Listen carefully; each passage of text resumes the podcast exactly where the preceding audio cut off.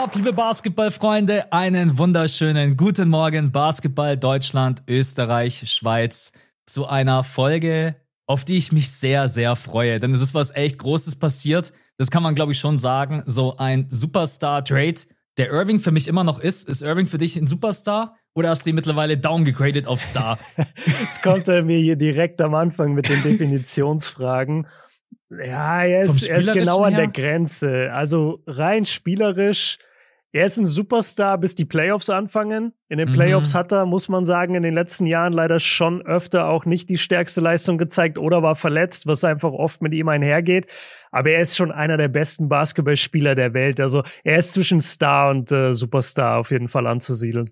Ja, also es wird auf jeden Fall heute das Main Topic sein, wie ihr euch schon denken könnt. Ansonsten, es ist gerade eben Dienstag, Nachmittag. Wir haben sogar noch ein bisschen gewartet mit der Folge, weil wir uns dachten, äh, vielleicht passiert noch irgendwas. Es ist immer noch ruhig. Es gibt immer so kleine mm. Gerüchte, dann mal hier so ein bisschen, ja, vielleicht machen die Raptors noch was, vielleicht machen die Clippers noch was. Aber so wirklich kriegt keiner den Arsch in die Höhe, oder? So von den ganzen nee. Teams.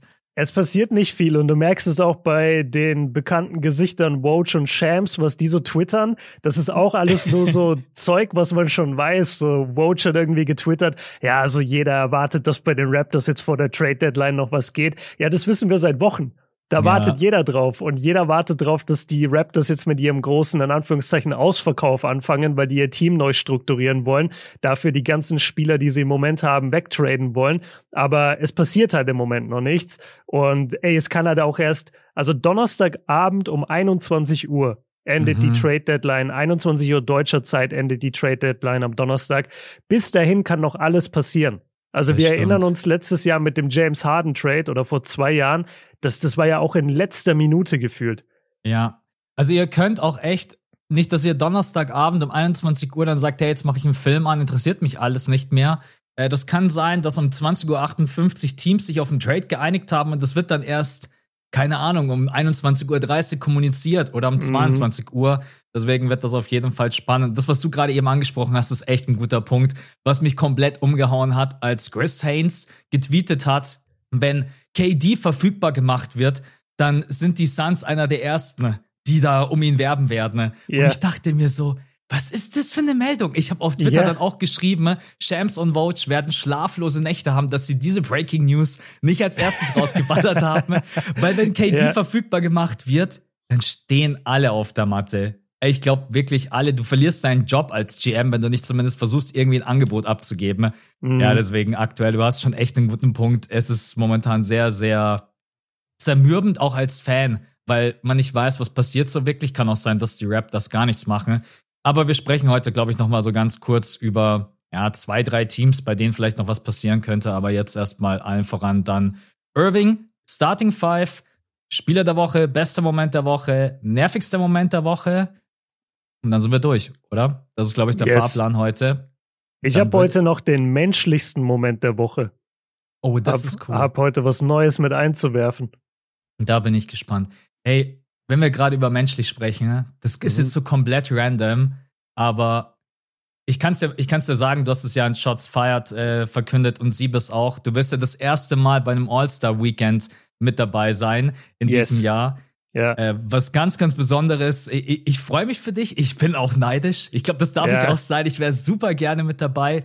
Und ich bin Wir hätten dich auch immer super gerne dabei. Es ist halt das immer ist im, ja natürlich, aber es ist halt immer im Rahmen Undrafted. der Show äh, von mhm. Undrafted, genau für die Leute da draußen. Ich meine, du weißt es sowieso, aber das ist halt nicht so, dass wir einfach so einen Freifahrschein bekommen, so, ey, ihr könnt jetzt zum All-Star-Game, nehmt mit, wenn ihr wollt und habt eine gute Zeit, sondern wir sind dann da halt speziell für die Show, arbeiten für Content für die Show und das wäre super geil, wenn wir dann jetzt noch Leute mitnehmen könnten oder wenn du einfach so easy mitkommen könntest, aber zumindest jetzt im Moment ist das halt noch nicht möglich. Für uns sind das ja selber gerade so diese ersten Schritte dahin und ja. hoffentlich dann in ein, zwei Jahren ist es aber möglich, dass du dann da auch mit dabei bist und noch andere Leute. Leider, du hast jetzt immer gesagt, das ist für dich auch so komplett ungewohnt, wenn du vor Ort bist, dass dann immer schon so ein Kamerateam am Start ist. Sonst würde ich sagen, hey, Max, Kameramann, ja. hier, ich. Ich komm ja, das ist immer aus dem Nichts, weil wir das nie wissen vorher und so langsam gewöhnt man sich dran, aber dann kommen die immer so von um die Ecke so, ja, übrigens, wir sind heute für euch zuständig und ja. du denkst, die filmen das Spiel mit dem Equipment, was die da auflaufen. Ja, ist schon wild. Ja, aber warum ich das eigentlich anspreche, du bist an diesem Wochenende in Utah beim All-Star Weekend. Ich bin am Wochenende in Oldenburg beim Top 4 Tournament, wo ich ja, mich auch sehr, sehr geil. drauf freue. Oldenburg, ja, Oldenburg auch das Utah von Deutschland. Ey, Oldenburg hat eine richtig, also ich bin da jetzt, ich bin da ja nicht so tief drinnen, aber Oldenburg hat eine richtig krasse Fanbase. Die haben vier, ja, äh, 4000 Dauerkartenbesitzer. Ja, also äh, gar nichts gegen Oldenburg. Das ist eine richtig, richtig geile Basketballstadt. Ich weiß das auch seit seit Jahrzehnten ja. habe ich Oldenburg auf dem Schirm als Basketballfan in Deutschland. Die sind nice, also es sollte jetzt kein Front sein. Also das werden auf jeden Fall geile Duelle und warum ich das jetzt gerade eben hier anspreche, mir ist heute irgendwie nochmal so bewusst geworden, dass das eigentlich alles nur möglich ist und das ist jetzt wirklich kein Geschleime, nur durch euch. Also wir mhm. könnten Content machen, wie wir wollen, aber nur weil ihr uns zuschaut, zuhört und supportet, ist es möglich. Würde es Undrafted geben ohne euch? Wahrscheinlich nicht. Würde ich mhm. jetzt zum Top 4 äh, da fahren? Wahrscheinlich nicht. Die sagen natürlich, hey Björn und Siebes, ihr habt eine geile Show, ihr macht es geil, euch schauen die Leute zu, ihr begeistert die Leute. Bei mir sagen, hey Max, du bist, du bist cool drauf, du bist lustig drauf, wir brauchen jemanden, der da kurzzeit ein bisschen Action macht. Und das ist halt alles nur möglich durch euch und das wollte ich heute irgendwie, weil du gerade menschlich gesagt hast, irgendwann ja. mal mit reinwerfen. Vielen, vielen Dank für euren Support. Wir wissen das echt sehr, sehr zu schätzen. Ja, danke. Schöne Worte. Hast du vollkommen recht. Guter Moment. So. Und dann würde ich sagen, wir starten rein mit der Starting Five, die ja, ich, ich habe habe sechs Fragen, deswegen kann ich so ein bisschen überlegen, ob ich es basketballlastig mache oder am Ende auch ein bisschen privat. Ähm, aber ich starte erstmal mit was relativ leichtem rein, was auch sehr sehr schade ist. Steph ist leider verletzt und wird wahrscheinlich mhm. auch das All-Star Weekend verpassen. Mhm. Und du hast ihn bei deinem bei deinem fiktiven Draft mit äh, Siebes ja an der Eins gepickt. Oder du warst LeBron James? Yo, ja, stimmt. Ja. Und je, jetzt ist die Frage, wen pickt LeBron James jetzt als ersten Spieler? Boah, jetzt kommt er hier aus dem Nichts mit dieser Frage. Warte, ich muss mir ganz kurz das Roster aufrufen. Ich, ich tendiere, ich tendiere eigentlich direkt zu Jokic. Ich will jetzt aber nur gucken, nicht, dass ich jemand vergesse. Warte, okay. So, jetzt habe ich es vor mir bla bla bla. Okay, ich bin LeBron. Das heißt, ich bin ja eigentlich schon. Also am besten ist LeBron natürlich immer erstmal mit einem mit Curry oder mit Kyrie oder so. Mhm. Oh, stell dir vor, der nimmt jetzt Kyrie. Das wäre mega krass. Ähm, KD wird ja nicht spielen, höchstwahrscheinlich, oder? Wahrscheinlich nicht, nein. Okay. Also es sieht zumindest nicht so aus, als wenn er rechtzeitig zurückkommt. Nee, aber LeBron nimmt nicht als erstes Jokic. Das ist ihm, glaube ich, ein Tick zu langweilig, obwohl er gerne mit guten Passern spielt. Ich würde sagen, boah, ist das schwer, ey. Da kommst du mit der Frage des Todes gleich am Anfang. Ich glaube fast, also LeBron liebt halt einen, erstmal einen kleinen Scoring Guard neben sich. Ich mhm. könnte mir schon vorstellen, dass der jetzt auch so ein bisschen aus Trotz Kyrie nimmt und dann so den Lakers so signalisiert, so ein bisschen so, so macht man das übrigens. so holt man sich Kyrie ins Team.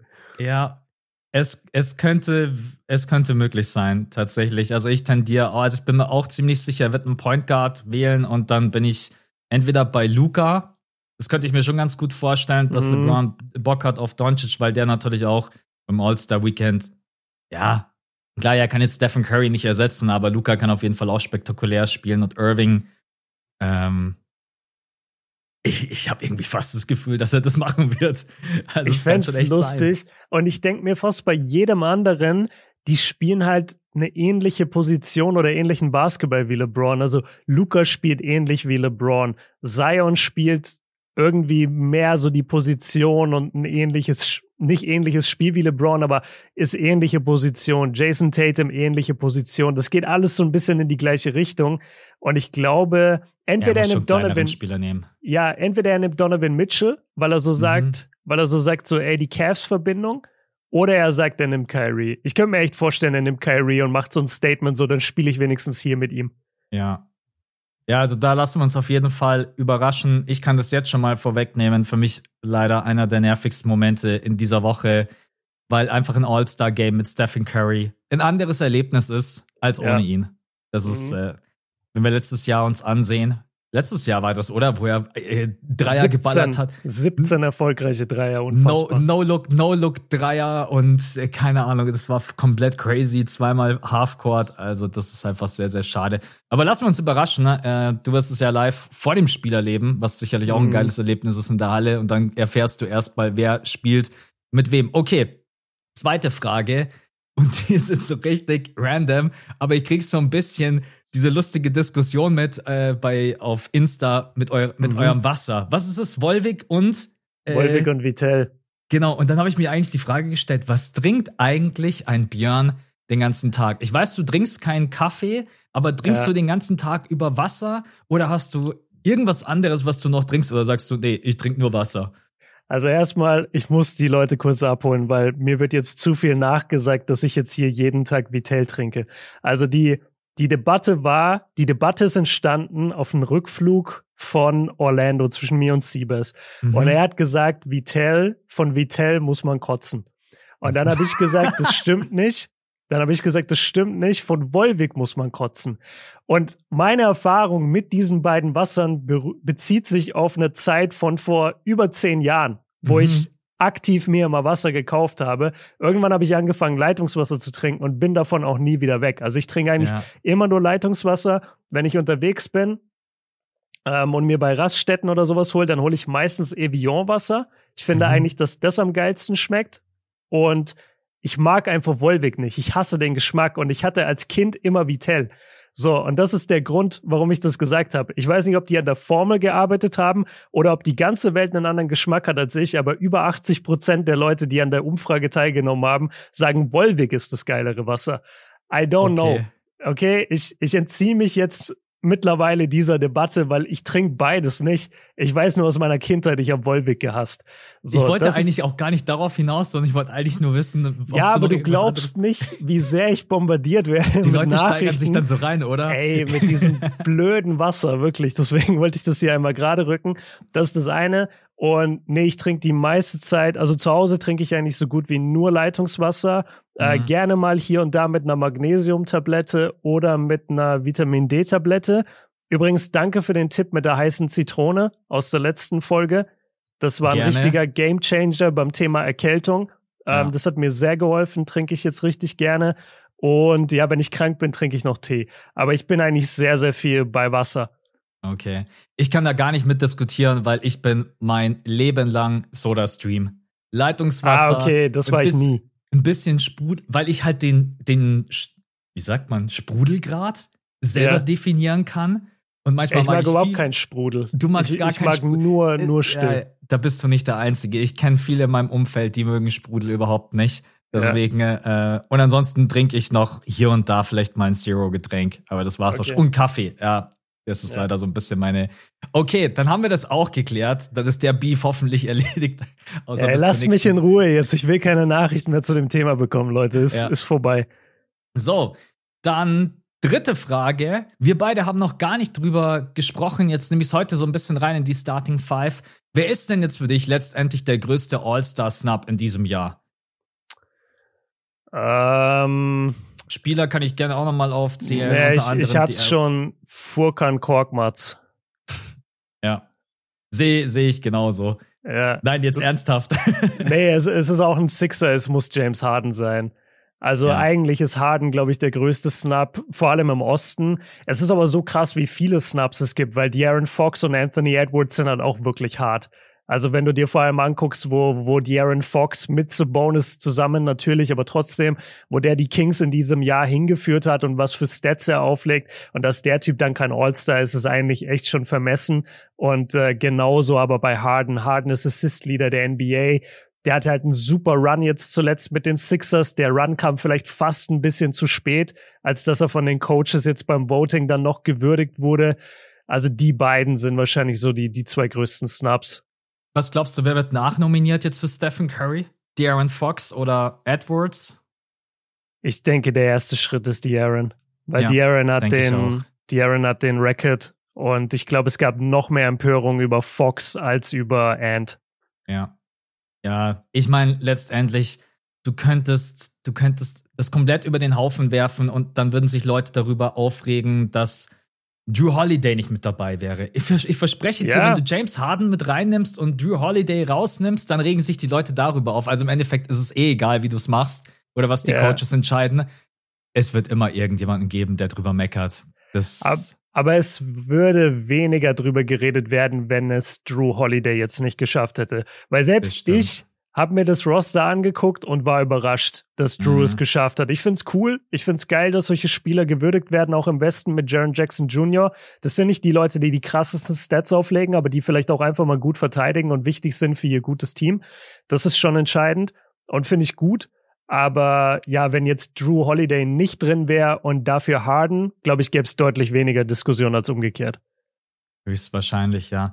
Wobei ich auch also ich habe die Bugs in den letzten Wochen auch verfolgt und besonders in der Phase, in der Janis verletzt war. Mhm. Und da hat ein Mann das Heft in die Hand genommen, das war Drew Holiday. Also mhm. der hat da wirklich, wir hatten ihn, ich hatte ihn, glaube ich, sogar einmal als Spieler der Woche hier mit drinnen. Ja, glaube ich auch. Ja. Genau, weil er da wirklich echt gute Zahlen aufgelegt hat. Ja, also All-Star-Snaps, äh, ich meine, ich als Sixers-Fan war jetzt auch nicht begeistert dieses Jahr. Embiid ist kein Starter, Harden ist und gar Harden nicht dabei. Nicht ja. äh, aber ich habe versucht, äh, das relativ rational zu sehen, ähm, was die Coaches dazu bewegt, James Harden nicht mit reinzunehmen. Ich, ich weiß es nicht, ob es was Persönliches ist, äh, ob er nicht genügend Spiele gemacht hat. Aber ich finde das, ich finde das auch super schwierig anzufangen, über Spiele zu diskutieren. Weil wo ziehst du die Grenze? Bei 33 Spielen, bei 38 Spielen? Äh, mhm. musst du dann so ein großes Drama draus machen, wenn zwei Spieler fünf Spiele auseinander sind? Ich, ich weiß es nicht. Also deswegen, ja. ähm, okay, dann sind wir uns da auch einig, dass äh, Darren Fox nachnominiert wird und James Harden ist der größte All-Star-Snub. Mhm. Dann, vierte Frage. Und wir hatten diese Frage schon mal, aber das ist jetzt auch schon wieder ein paar Monate her. Und den Leuten hat das immer getaugt, wenn wir das gemacht haben. Hast du einen Lieblingskanal aktuell oder den du auch neu entdeckt hast? Irgendwas, wo du sagst, hey, den habe ich irgendwie erst seit ein, zwei Monaten auf dem Schirm, den schaue ich super gerne zu, habe ich davor nie gesehen. Damn. Wenn du überlegen musst, kann ich auch erst anfangen, weil ja. ich bin natürlich auf die Frage gekommen, nachdem ich jetzt gerade einen Kanal habe. Mhm. Und zwar, ähm, äh, einige von euch werden ihn kennen. Er hat zwei Millionen Abonnenten. Ne? Dinge erklärt, kurz gesagt. Der ah, Kanal. Ja, ja, klar. Genau, ja. der Kanal war mir komplett unbekannt und dann mhm. werde ich erst darauf aufmerksam durch ein Video, warum wir Funk verlassen haben. Also die waren mhm. quasi Teil von Funk und haben das jetzt verlassen, haben die Gründe in diesem Video auch benannt. Und dann gehe ich durch diese Videos durch und denke mir so, okay, das interessiert mich, das interessiert mich. Naja, so Fragen wie, was passiert, wenn der Mond auf die Erde stürzen würde? Habe ich mir gestern erst reingezogen. Und dann sitze ich so 20 Minuten da und dann erklären, die machen das halt mit Animationen und Grafiken und diese Stimme ist so beruhigend. Und da hänge ich gerade jeden Abend echt Die Stimme beruhigend, wenn es darum geht, ob der Mond auf die Erde fällt. Nee, also ich meine, es ist einfach sehr, sehr interessant, was physikalisch einfach passieren würde. Und damit beschäftigen sie sich auch zum Großteil, aber auch mit vielen anderen Dingen. Es ist überragend animiert, kann ich euch wirklich bloß empfehlen. Äh, Dinge erklärt, kurz gesagt. Äh, sehr, sehr geiler Kanal mit überragenden Animationen, mit geilen Themen. Und da hänge ich gerade wirklich jeden Abend und schaue mir bestimmt immer so zwei, drei Videos an. Also immer so eine ja, Dreiviertelstunde, weil ich jetzt natürlich kein Video vorher gesehen habe und dann sind, keine Ahnung, die das, der extrem, extremste Ort im Universum. Das macht dich halt mhm. auch schon so neugierig. Was ist der extremste Ort im Universum? Woher soll ich das wissen? Klicke ich rein, schaue ich mir der, an. Der Sixers Locker Room, glaube ich. nach dem ja. einen oder anderen Spiel. Das, das könnte auch sein, ja. So, das ist mein ähm, Kanal. Ja, super Pick. Also pass auf, ich habe nicht den einen Kanal, aber ich kann sagen, in, in welche Richtung ich gerade eigentlich hauptsächlich YouTube-Content konsumiere. Und das ist beim Thema Sprachenlernen. Ich mhm. bin da mega fasziniert davon. Ich gucke mir so viel an. Ähm, da gibt's halt Leute, die machen daraus quasi ihren ganzen Content. Also die sagen einfach, in diesem Jahr möchte ich, weiß ich nicht, Russisch, Japanisch und Koreanisch lernen. Und dann filmen die sich dabei und geben so weekly oder monatliche Updates, wie mhm. es bei denen läuft. Und das finde ich extrem spannend. Ähm, und da lernst du halt auch viel über, über andere Kulturen, weil das sind dann, das ist dann auch mal ein Mädchen einfach, die ist, ähm, keine Ahnung, die ist in Ägypten und, und macht, äh, oder nicht Ägypten, wo, wo ist die? Ja, doch, doch ich glaube sogar. Ja, ich glaube, dass sie in Ägypten ist zum Beispiel und, und sie macht dann Videos darüber, äh, was es für verschiedene Arabisch-Dialekte gibt, weil ich habe dann auch mhm. überlegt, so, äh, ich hätte, ich habe halt richtig Bock, neben Französisch jetzt noch eine zweite, also eine dritte Fremdsprache quasi dann für mich anzufangen. Und ich schwank die ganze Zeit so, was lohnt sich, worauf habe ich Bock? Und ich habe irgendwie richtig Bock auf Arabisch. Ähm, und dann habe ich mir das angeguckt und dann schaue ich ihre Videos und dann fällt mir aber wieder ein, so, ja, okay, aber wann benutze ich wirklich Arabisch? Vielleicht doch eher Spanisch, weil wir in Europa sagen, und ja. weil wir in Europa viel unterwegs sind und in den USA wird viel Spanisch gesprochen und in Südamerika. Und dann dachte ich, ja, okay, dann Spanisch und dann kommst du wieder zu ganz anderen Leuten, die ja da wiederum diese Sprache lernen oder vorstellen. Und das macht mir extrem Spaß und da, da gucke ich ziemlich viel gerade. Ja. Und damit kommen wir zum heutigen Sponsor des Videos. das ist nur, ist, nur, ist nur ein Spaß, Leute, aber das ja. ist. Äh, Nee, ich finde das extrem. Aber, aber das, das kann man dann ja mal sagen. Leute, deswegen zum Beispiel haben wir jetzt äh, gerne mit Bubble in den letzten genau, ein, zwei ja. Folgen zusammengearbeitet. Das ist jetzt wirklich kein Placement mehr ähm, und, und ist jetzt nichts in dieser Folge. Aber deswegen macht es halt Sinn bei uns beiden, weil wir wirklich gerade mit Fremdsprachen viel zu tun haben. Ja. Ja, ich, ich finde es bei dir echt krass, dass du dann nochmal die Motivation hast, jetzt noch eine weitere Sprache zu lernen. Ich, ich tue mir halt einfach unglaublich schwer und deswegen mhm. habe ich einen riesen Respekt. Ich habe auch einen riesen Respekt vor den Leuten, die dann daherkommen und sagen, ich spreche übrigens sechs Sprachen. Ja, ja okay. Ey, das ey. ist so krank. Und die ja. switchen dann im Kopf einfach die von einer Sekunde auf die andere und ich denke mir, okay, äh, mhm. ich bin raus. Aber ja. okay. Beeindruckend. Äh, ich glaube, habe ich noch eine Frage? Ja, stimmt. Ja, eine Frage. Aber jetzt muss ich überlegen, welche ich mit reinnehme. Vielleicht sprechen wir über das eine Thema gleich noch. Ähm, Okay, ich nehme die. Die sind mit dem jetzigen Team ein Play-In-Team, Playoff-Team oder Contender-Team. Und jetzt kommt so die Werwert-Millionär-Hintergrundmusik. Äh, dünn, dünn, dünn, yeah. dünn. was, ähm, was ist deine ähm. Meinung aktuell mit dem jetzigen Nets-Team? Play-In, Playoff oder sogar, kannst du von mir aus auch sagen, erstmal West, äh, Eastern Conference Contender, jetzt nicht direkt Championship-Team. Also ich gucke mir gerade, ich gucke mir gerade den Osten an und da sehe ich die Celtics, die Bucks, die Sixers, die Cavs. Die sind aktuell an eins bis vier und die würde ich wahrscheinlich auch als stärker verbuchen. Die Nets sind aktuell an der fünf mhm. und damit sie, damit die Nets ein Playoff-Team sind, müsst, dürften sie nur bis an die sechs rutschen. Ja. So hinter ihnen sind die Heat und die Knicks. Sehe ich einen von den beiden groß stärker? Ehrlich gesagt nicht, weil ich habe die ich Heat jetzt zweimal gesehen die Heat haben zwar geile Spiele abgeliefert, als wir da waren, aber es wurde auch ganz deutlich, dass die Heat ein Riesenproblem haben offensiv. Und ich glaube nicht, dass sie das in den Griff bekommen über die Saison. Ich glaube auch nicht, ja, die Knicks sind auch für eine Überraschung gut, aber selbst dann wären die Nets noch an der 5 oder an der 6. Nee, pass auf, ich, ich gehe mit Playoff-Team. Ähm, ich habe vorhin auch dein Video gesehen und mhm. ich finde, du hast es ziemlich gut auf den Punkt gebracht, was das jetzt für die Nets bedeutet. Dadurch, dass sie Dinwiddie und Dorian Finney-Smith bekommen haben, die ja wirklich legitime Starter sind in einem Playoff-Team. Ja. Das darf man und ja nicht unterschätzen. Genau. Und zuverlässig. Dinwiddie war sowieso schon in Brooklyn, das heißt, der sollte sich eigentlich relativ gut einfügen können, direkt. Es hängt halt alles davon ab, wie gut KD jetzt weiterhin spielt und ob er überhaupt weiterhin dort spielt. Na, das muss man da ganz klar sagen. Wenn KD jetzt getradet wird, noch vor der Trade Deadline, dann äh, ist es natürlich ein ganz anderes Thema. Dann gibt es seit Aber, drei Jahren mal wieder eine Special Edition, das fünfte Viertel. Ja, dann, dann melden wir uns. Sollte. Dann melden wir uns mit einer Special-Folge, Leute. Nee, aber dann, dann hast du noch Claxton, der sich ja super entwickelt hat jetzt äh, in dieser Saison. Cam ja. Thomas, der plötzlich irgendwie der, der Junge, beste Spieler Junge. der Welt ist.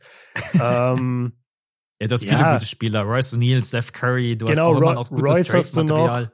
Ja, ja, aber Seth hatte jetzt zuletzt nicht so die gute Phase, oder? Mhm, ja, Seth ja. ist gerade nicht so im Modus. Genau, und Ben Simmons habe ich jetzt auch nicht erwähnt, weil der ist leider mal wieder so ein bisschen in Richtung Ausfall unterwegs. Nee, aber mhm. ich, ich bin bei Playoff-Team. Doch, ich, ich finde die Nets ziemlich stark. Ich finde auch, dass der Trade sie nicht stärker gemacht hat, aber schon ganz gut äh, kompensiert hat. Ja. ja. Ja, sehe ich genauso. Also Playoff-Team, das sollten sie auf jeden Fall hinbekommen, auch wenn Kevin Durant jetzt wieder zurückkommt. Ähm, für den ganz großen Coup wird es dann, glaube ich, nicht reichen. Dann bist du doch, glaube ich, einfach nicht stark genug. Also, ich meine, es gibt auch ja, immer noch da Gerüchte. Fehlt der zweite Creator. Genau, da, es gibt da natürlich jetzt immer noch krasse Gerüchte, dass die Nets dann noch irgendwie weiterhin ähm, versuchen werden, die nächsten zwei Tage noch irgendwelche Trades zu finden. Äh, anscheinend sind die auch in Gesprächen mit den Toronto Raptors. Aber ja, das, da können wir vielleicht gleich nochmal drüber sprechen und spekulieren, wenn wir dann mit dem Irving-Trade-Thema äh, durch sind.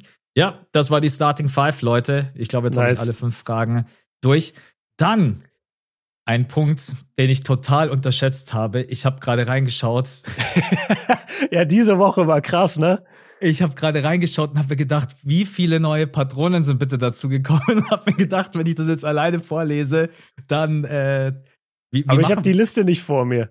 Da, da mach's ich. Also Leute, ja. es sind wirklich sehr, sehr viele neue Leute mit dazugekommen, aber wir wollen hier natürlich auch irgendwie jedem seinen Platz geben. Das hängt sicherlich damit zusammen, dass wir am Sonntag, Sonntag war Irving, äh, wohin mit Irving? Oder das war das Thema bei den Patreon-Pods. Genau, da haben wir, genau, genau richtig, da war die Trade-Forderung quasi frisch weil wir sie ja. letzten Mittwoch noch nicht hatten. Und da vielleicht, das ist vielleicht auch wichtig für euch Leute. Also wir heben auch nie jetzt irgendwie was bewusst dann auf. Nee, machen wir Beispielsweise nicht. für die Sonntagsfolge würden wir nie machen. Ähm, aber das kam halt wirklich zwischen den beiden Mittwochsfolgen raus. Und dann sprechen wir natürlich in der Sonntagsfolge darüber, wenn das am ja. Tag vorher, äh, vorher rauskommt, ist ja klar. Absolut. Also ich meine, die Supporter sollen halt dann auch wirklich Content bekommen, ähm, dafür, dass sie uns unterstützen. Ich hole jetzt einmal tief Luft ja, mach. und gehe und geh durch die Liste durch. Also Nickelodeon, Dennis, JT for MVP, Maxik, Linus The Peanuts, Domenico, Daniel, Leandro, Janis, I am Sonner, Jerry East, Seart, Mike, Prince, Jason, äh, Le, ich werde Goat. Le, Le, ich werde Goat. Ah. Äh, Goat, Cash, The Splash, Steph, jetzt oh geht's Gott. richtig los. Julian, Tim, äh, Flo, Jonas, Finn, Linus, Jan, der Super Tobi, ist auch geil. Valentin, Ben, Marco, Florian, Bensky, Tim und dann bin ich, jetzt glaube ich, bin ich durch, oder? Nee, Stefan. Stefan habe ich noch. Stefan, Nick und Dominik. Genau, dann müsste ich jetzt, glaube ich, alle erwischt haben. Äh, ja, Leute, so, ey, vielen. Zur Not schmeißen noch einen Linus mit rein. Ja, Weil es, ist, es gibt immer einen Linus. Ja. Der letzte davor wäre Dimi, aber Dimi bin ich mir ziemlich sicher, dass wir den, dass wir den schon mit drin hatten.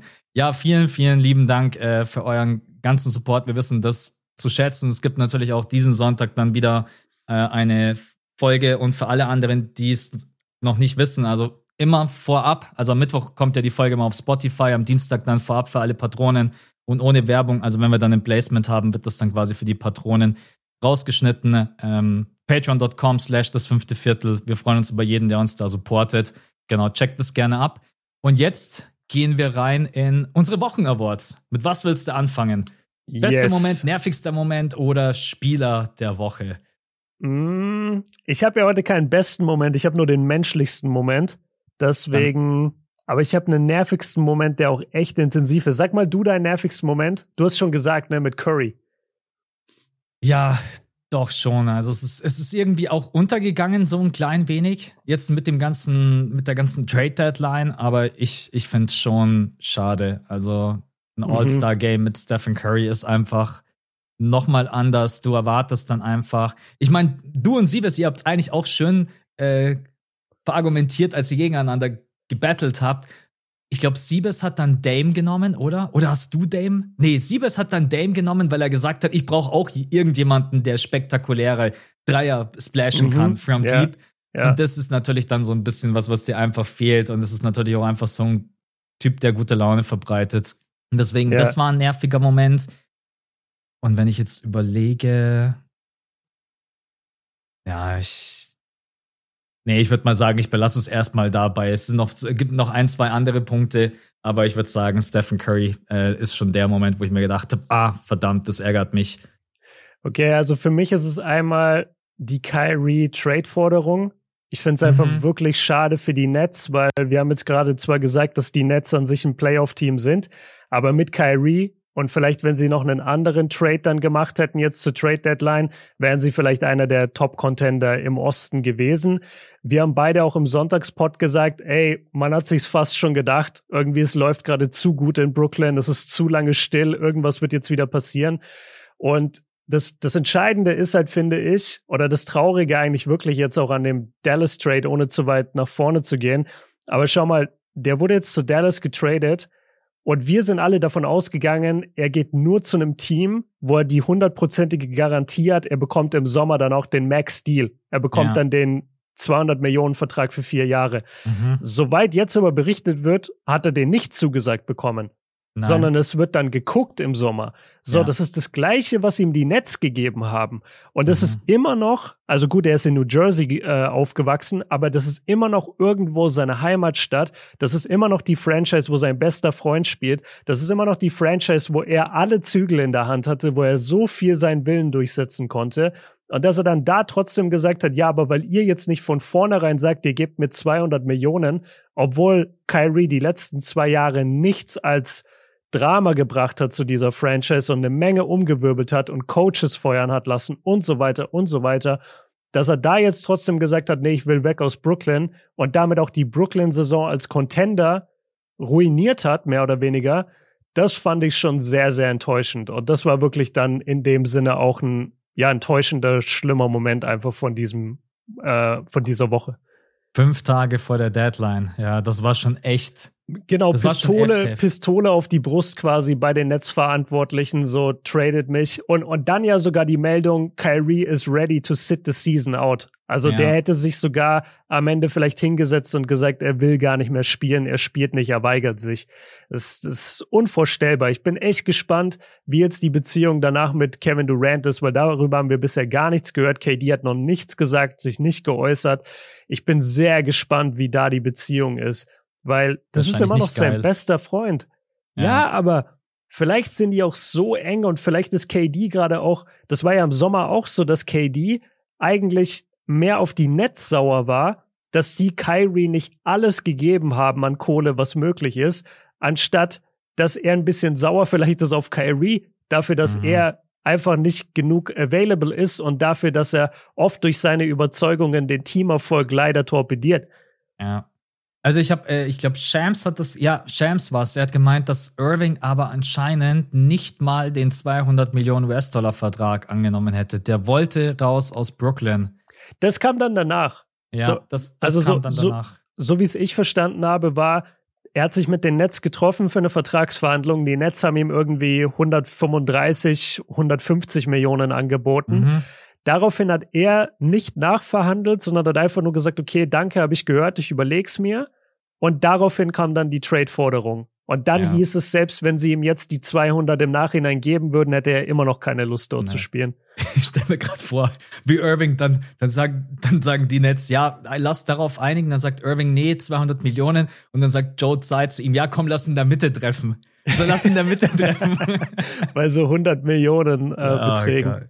Ja. ja. Ja, es ist wirklich super spannend. Also, die Mavs haben jetzt seine Bird Rights. Das bedeutet, die können ihm diesen großen Vertrag im Sommer anbieten, aber er kann halt auch nach wie vor einfach sagen, ich gehe in die Free Agency und höre mhm. mir einfach an, was da, was da passiert. Aber wir werden gleich nochmal im Detail darüber sprechen, Zukunft, äh, was für ein Risiko ist das für die Mavs und so weiter und so fort. Also dein nervigster Moment, die Trade-Forderung von Irving. Ja, ich habe aber noch einen. Ähm, mhm. Der ist nicht so schön und der wurde versucht ein bisschen auch, ich würde fast sagen, der wurde so ein bisschen versucht zu vertuschen oder damit er nicht so groß wird, wurde er genau publik, nachdem die Situation, nachdem Kyrie den Trade gefordert hat. Und zwar, hast du die Situation mitbekommen mit Ja Morant?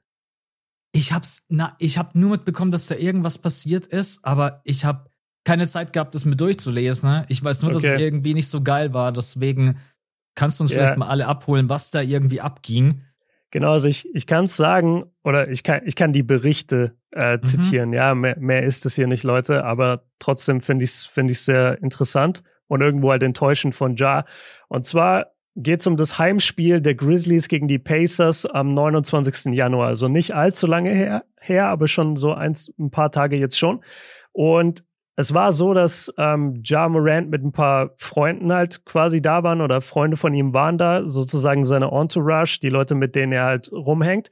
Und die wurden aus der Halle geschmissen oder sollten die Halle verlassen und haben sich dann mega groß aufgeregt darüber.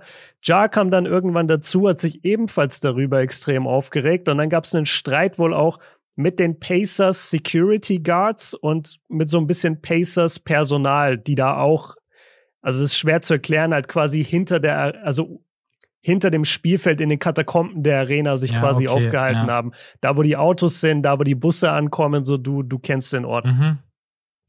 So. Und jetzt ist es so, dass dann, nachdem da so ein bisschen Rudelbildung war und, und so ein bisschen gefrontet wurde, sind dann Ja und seine zwei Freunde in den SUV eingestiegen, der komplett schwarze Scheiben rundum hatte.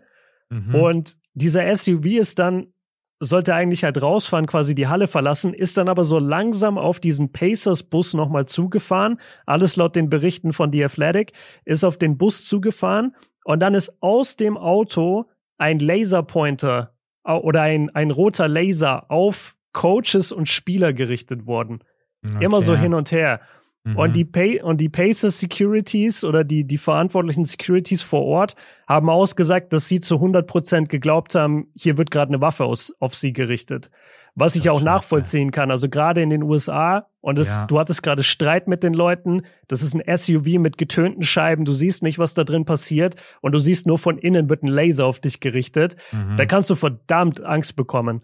Ja. Und das war die Situation und irgendwann darauf folgend ist dann der SUV abgehauen quasi und ist weggefahren.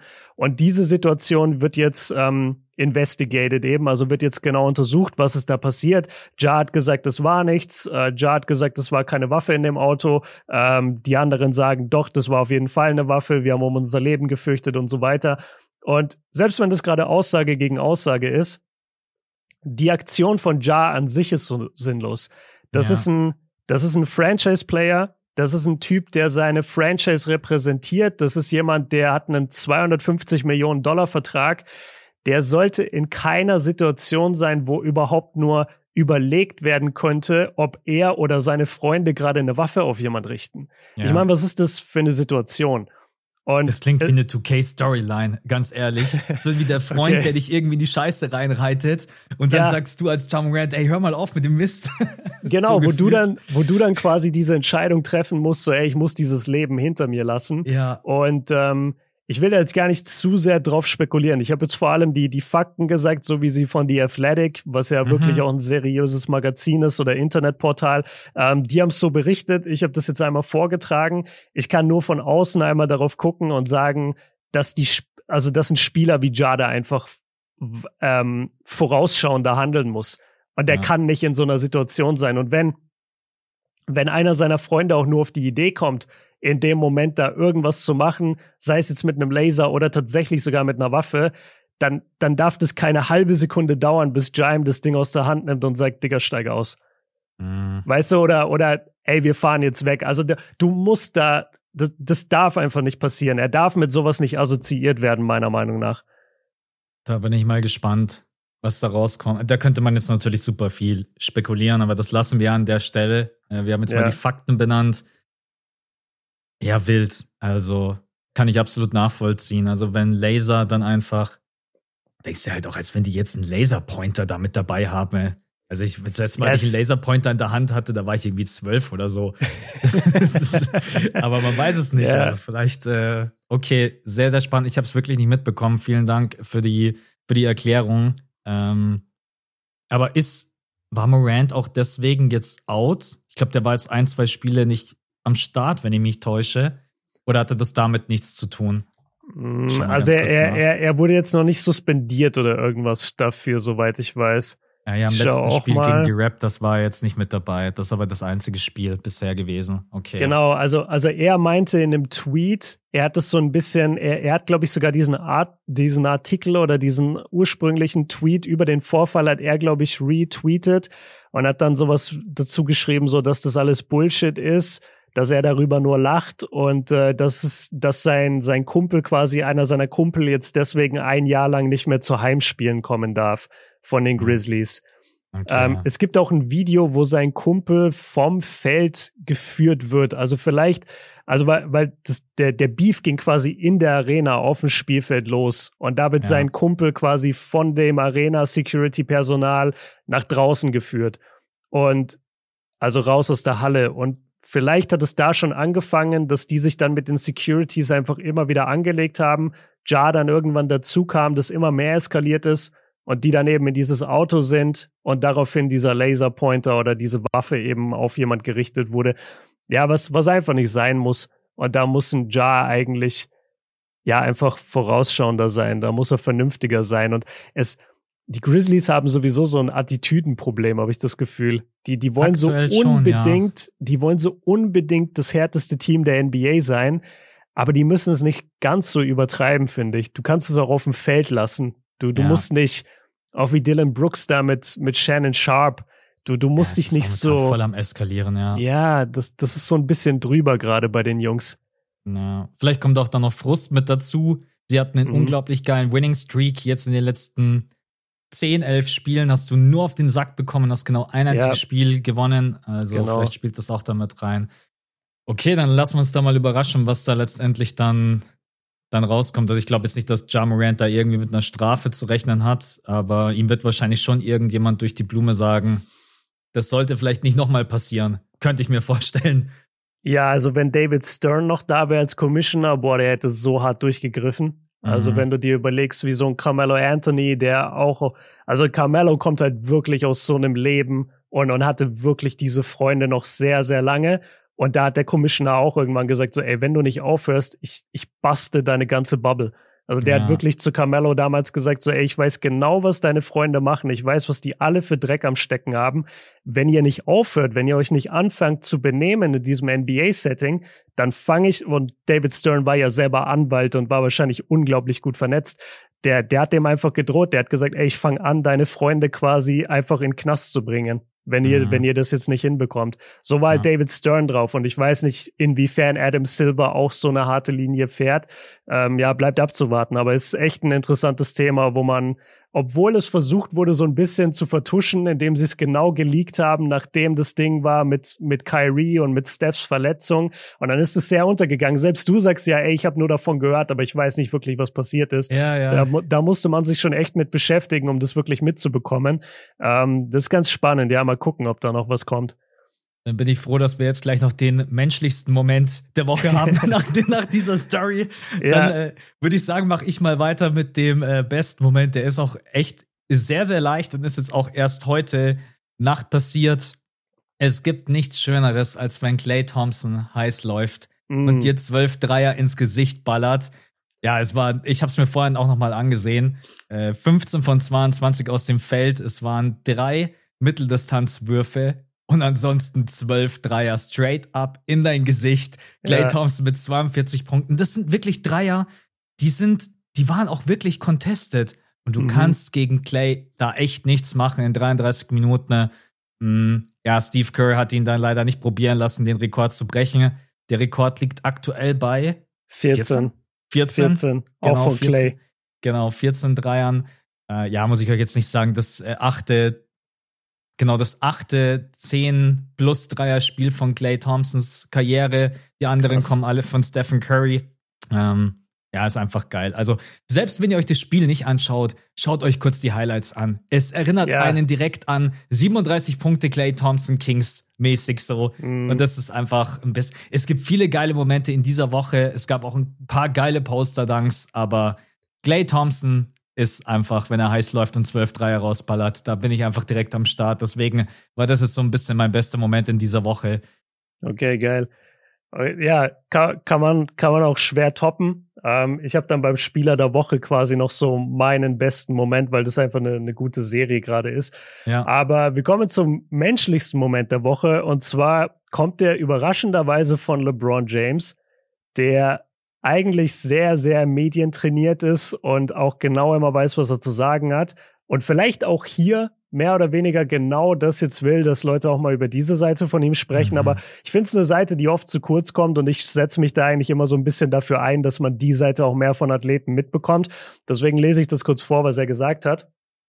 Ähm, Okay, mache ich es jetzt auf Englisch oder auf Deutsch? Also ich glaube, das Englisch ist jetzt nicht so schwer. Zur Not übersetzen wir es danach, aber ich lese erstmal, ich lese erstmal auf Englisch vor. Um, I don't want to say it ever becomes too much, but there are times when I wish I could do normal things. I wish I could go to Target sometimes and walk into Starbucks and have my name on the cup, just like regular people. Und dann sagt er noch, I'm not sitting here complaining about it, of course not, but it can be challenging at times. Also letztendlich die Quintessenz ist, er wäre gerne ab und zu auch mal ein normaler Mensch. Er würde gerne auch einfach mal in sowas wie Target oder Walmart oder jetzt hier in Deutschland in Kaufland äh, reinlaufen. Er würde gerne mal zu Starbucks und einen Kaffee bestellen und halt nicht jede Sekunde, die er draußen ist, quasi alle Augen auf sich gerichtet mhm. haben und immer unter Erwartungsdruck stehen. Und er sagt dann eben auch den wichtigen Satz, ey, ich sitze hier gar nicht und beschwer mich, aber manchmal ist es halt schon eine Challenge und ich wollte es einfach nur mal gesagt haben. Und das ist so fucking ehrlich und das feiere ich einfach extrem, weil LeBron ist wirklich ein Mensch, der ist berühmt, seit er 15, 16 Jahre alt war. Seit er in dem Alter war, hat er nie wieder einen Store betreten, eine Arena betreten, sonst irgendein Event betreten, wo nicht alle Augen auf ihn gerichtet waren. Und selbst wenn die Leute ihn nicht kennen, was wirklich unwahrscheinlich ist, aber selbst wenn Leute ihn nicht kennen, dann gucken sie ihn an, weil er zwei Meter fünf groß ist und Schultern hat wie ein Linebacker. Ja. Dieser dieser Mann war länger berühmt, als er nicht berühmt war. Der ist quasi das Äquivalent zu einem, zu einem Kinderstar. Der ist das mhm. gleiche mhm. wie ein Justin Bieber, der ist das gleiche wie eine Miley Cyrus. Und du siehst ja gerade bei den Künstlern, wie krass diese Kinder abdriften können, wie selten das ist, dass die da wirklich mal ohne Drogeneskapaden da durchkommen. Und klar, Sportler ist noch mal ein bisschen was anderes und ich glaube, Messi ist auch so ein Kandidat, der schon mit 14, 15 irgendwie ein Ausnahmetalent war und überall bekannt. Aber LeBron hat halt nicht mal den Luxus, dass er sich irgendwo mal in der Menge verstecken kann, weil er ragt immer heraus, allein durch seine Größe und durch die Statur. Und dann finde ich es so wichtig, dass man sich das als Fan auch manchmal vor Augen führt. So klar ist der eine Milliarde wert. Und klar hat der ein geiles Leben. Und klar fährt der nur in die krassesten Hotels und Resorts und fliegt private. Aber der wäre auch gerne mal normal. Und das hat mich in so einen in so einen krassen ähm, Rabbit Hole dann gebracht von äh, von Celebrity und von Fame und dann kam ich auf einen auf einen Artikel oder auf ein Video und das ist echt das traurigste, was ich jemals gesehen habe und zwar Michael Jackson hatte einen Kumpel, dem ein Supermarkt gehört hat. Und diesen Supermarkt hat Michael Jackson dann manchmal mit Family Members, also mit seinen Familienmitgliedern und Freunden quasi gefüllt. Und, und diese Leute haben dann dort geshoppt oder haben so getan, als würden sie shoppen, nur damit Michael da durchlaufen konnte und selber einkaufen konnte, um sich mal wie ein normaler Mensch zu fühlen. Damit er mal ja, fünf Sekunden krass, in seinem ja. Leben nicht belagert wird. Und das ist, also das ist schon ein Fame-Level, das ist einfach nur noch traurig. Das ist das, echt traurig, ja. Das fühlt sich gerade nicht so an, boah, geil, das fühlt sich eher so an, bedrückend traurig, die ja, Story jetzt. Das ist wie in, in The Last Dance, da gibt's die Szene in einer der späteren Folgen, wo Michael, Michael Jordan in seinem ja. Hotelzimmer liegt und auch also zu dem Kamerateam sagt so, ey Leute, ich kann halt nichts machen. Ich, ich kann mhm. jetzt nicht rausgehen. Ich bin Michael Jordan. Ähm, und das muss man manchmal, finde ich, einfach im Hinterkopf behalten, wenn man sich immer von außen dieses Urteil anmaßt über diese Athleten. Und ich fand es einfach wichtig, den, den Moment auch mal hier dann reinzubringen. Deswegen menschlichster Moment heute von mir statt bester Moment. Ich habe das Zitat auch gelesen, das hat mich auch echt zum Nachdenken bewegt. Alleine stell dir mal vor, wir stehen jetzt beim Starbucks und dann sagt die Mitarbeiterin, keine Ahnung, hey, Kevin, hier ist dein Kaffee. Bewegen wir ja. beide uns keinen Zentimeter. Aber stell dir mal vor, wir stehen da und plötzlich heißt es LeBron. Ja. Kaffee. Wir beide so. Hä? Wie? Also das ja, ist ja. ich ich habe das versucht, mir dann auch wirklich selber so vorzustellen, ja, warum kann der auch nicht Kevin heißen, oder? Kevin ist. Äh ja, ich, ich habe dann auch die Jokes gefeiert, dass die Leute haben dann gesagt so, ey, wärst du nicht berühmt, würden die bei Starbucks erstmal immer deinen Namen falsch schreiben, weil ke kein Mensch wüsste, wie man LeBron schreibt. Ja, das, das stimmt. Ja, aber ansonsten, ja, das muss man manchmal wirklich auch.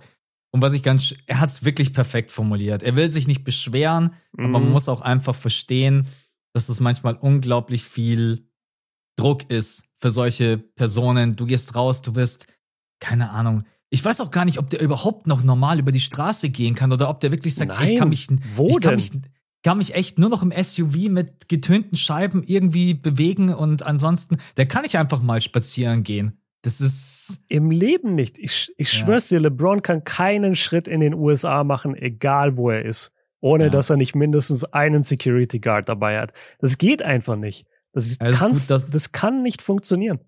Ich musste auch sofort an diese Michael Jordan-Szene denken, wo er auf dem Sofa mhm. liegt. Ja. Ähm, weiß auch nicht mehr. Es war eine, in eine der späteren Episoden. Ne? Ja, das ist manchmal so die Schattenseite von diesem Berühmtsein, Millionen haben.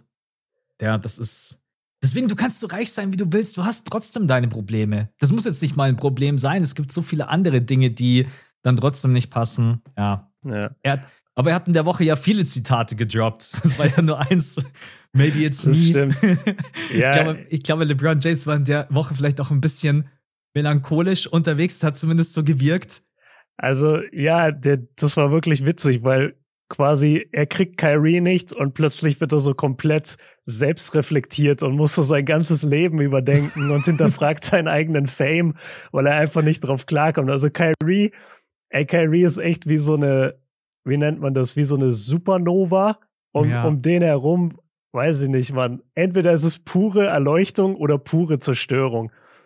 Das es ist, ist unglaublich, krass. wie diese Person Menschen begeistern, hypen kann. Da rede ich jetzt nicht von LeBron. Ich habe das jetzt auch bei, bei der Mavs-Bubble wieder gemerkt. Klar, es gibt mhm. viele, die hinterfragen das kritisch, aber es gibt auch, und ich kann es sogar irgendwo verstehen, ich würde jetzt lügen, wenn ich nicht behaupten würde, ich freue mich aufs erste Match. Doncic und Irving auf dem Feld. Wäre gelungen, ja. wenn ich sage nicht, aber man muss halt das große Ganze dann immer betrachten. Supernova ist echt ein perfekter Begriff.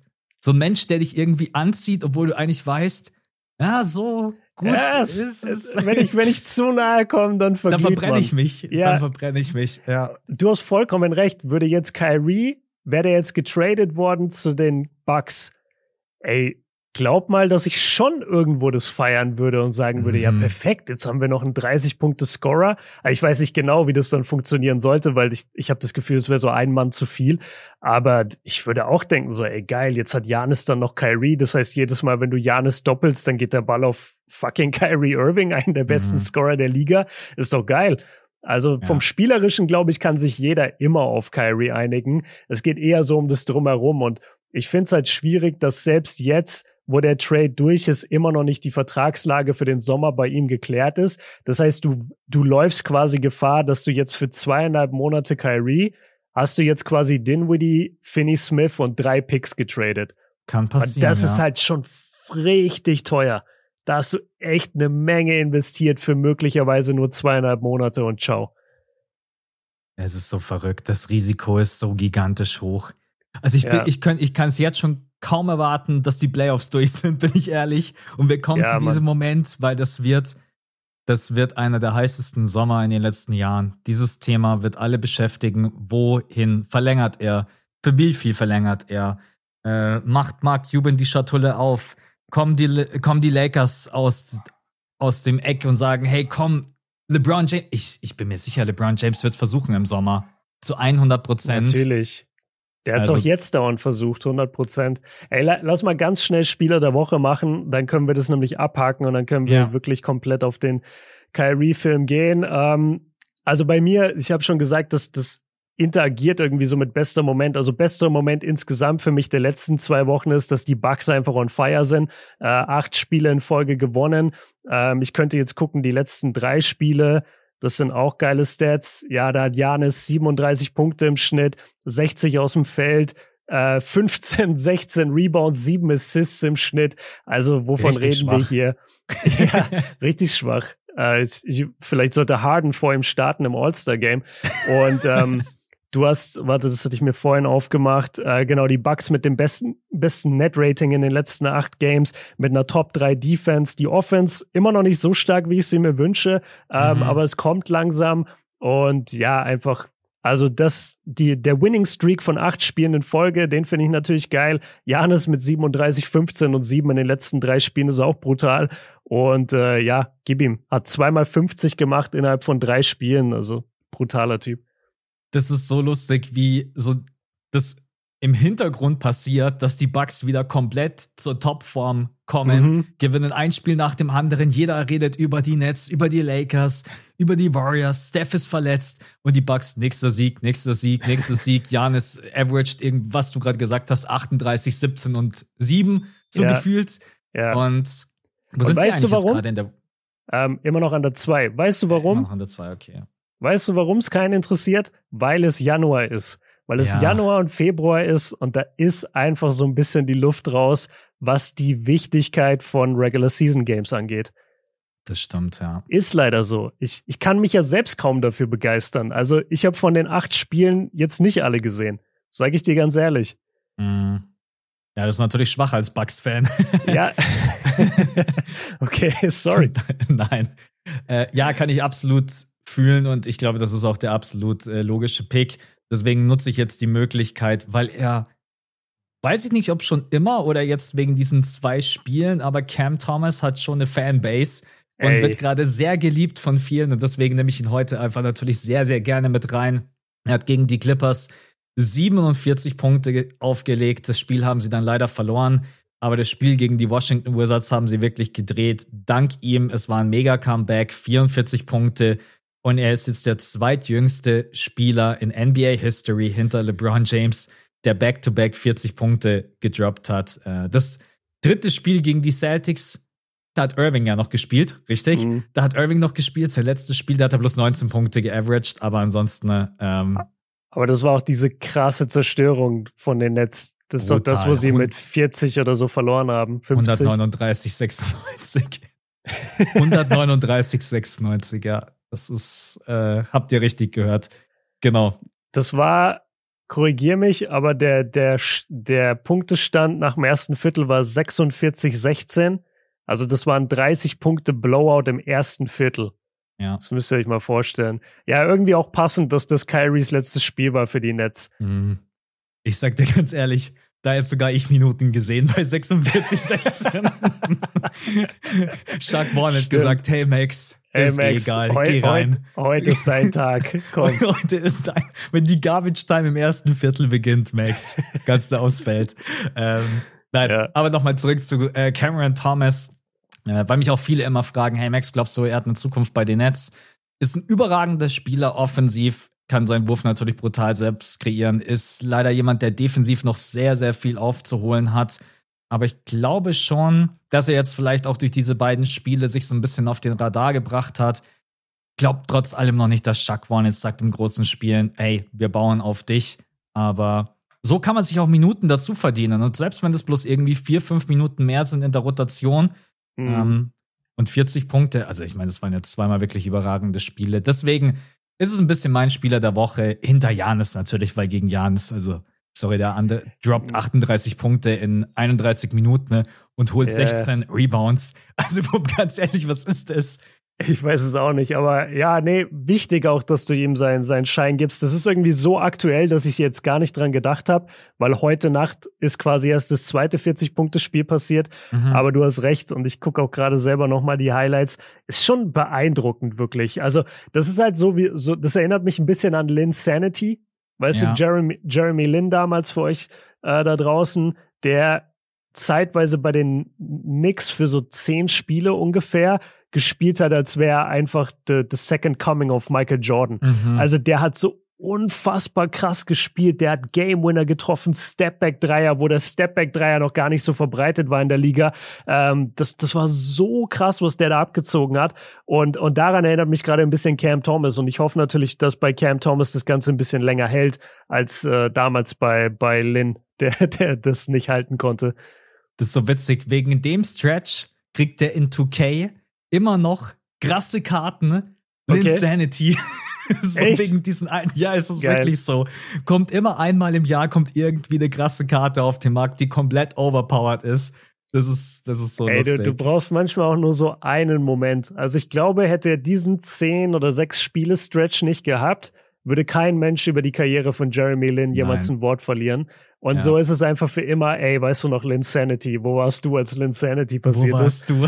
Das ist, Das- ja, als wäre das so ein historisches Ereignis, aber jeder kennt Linsanity. Ja. Das war schon krass.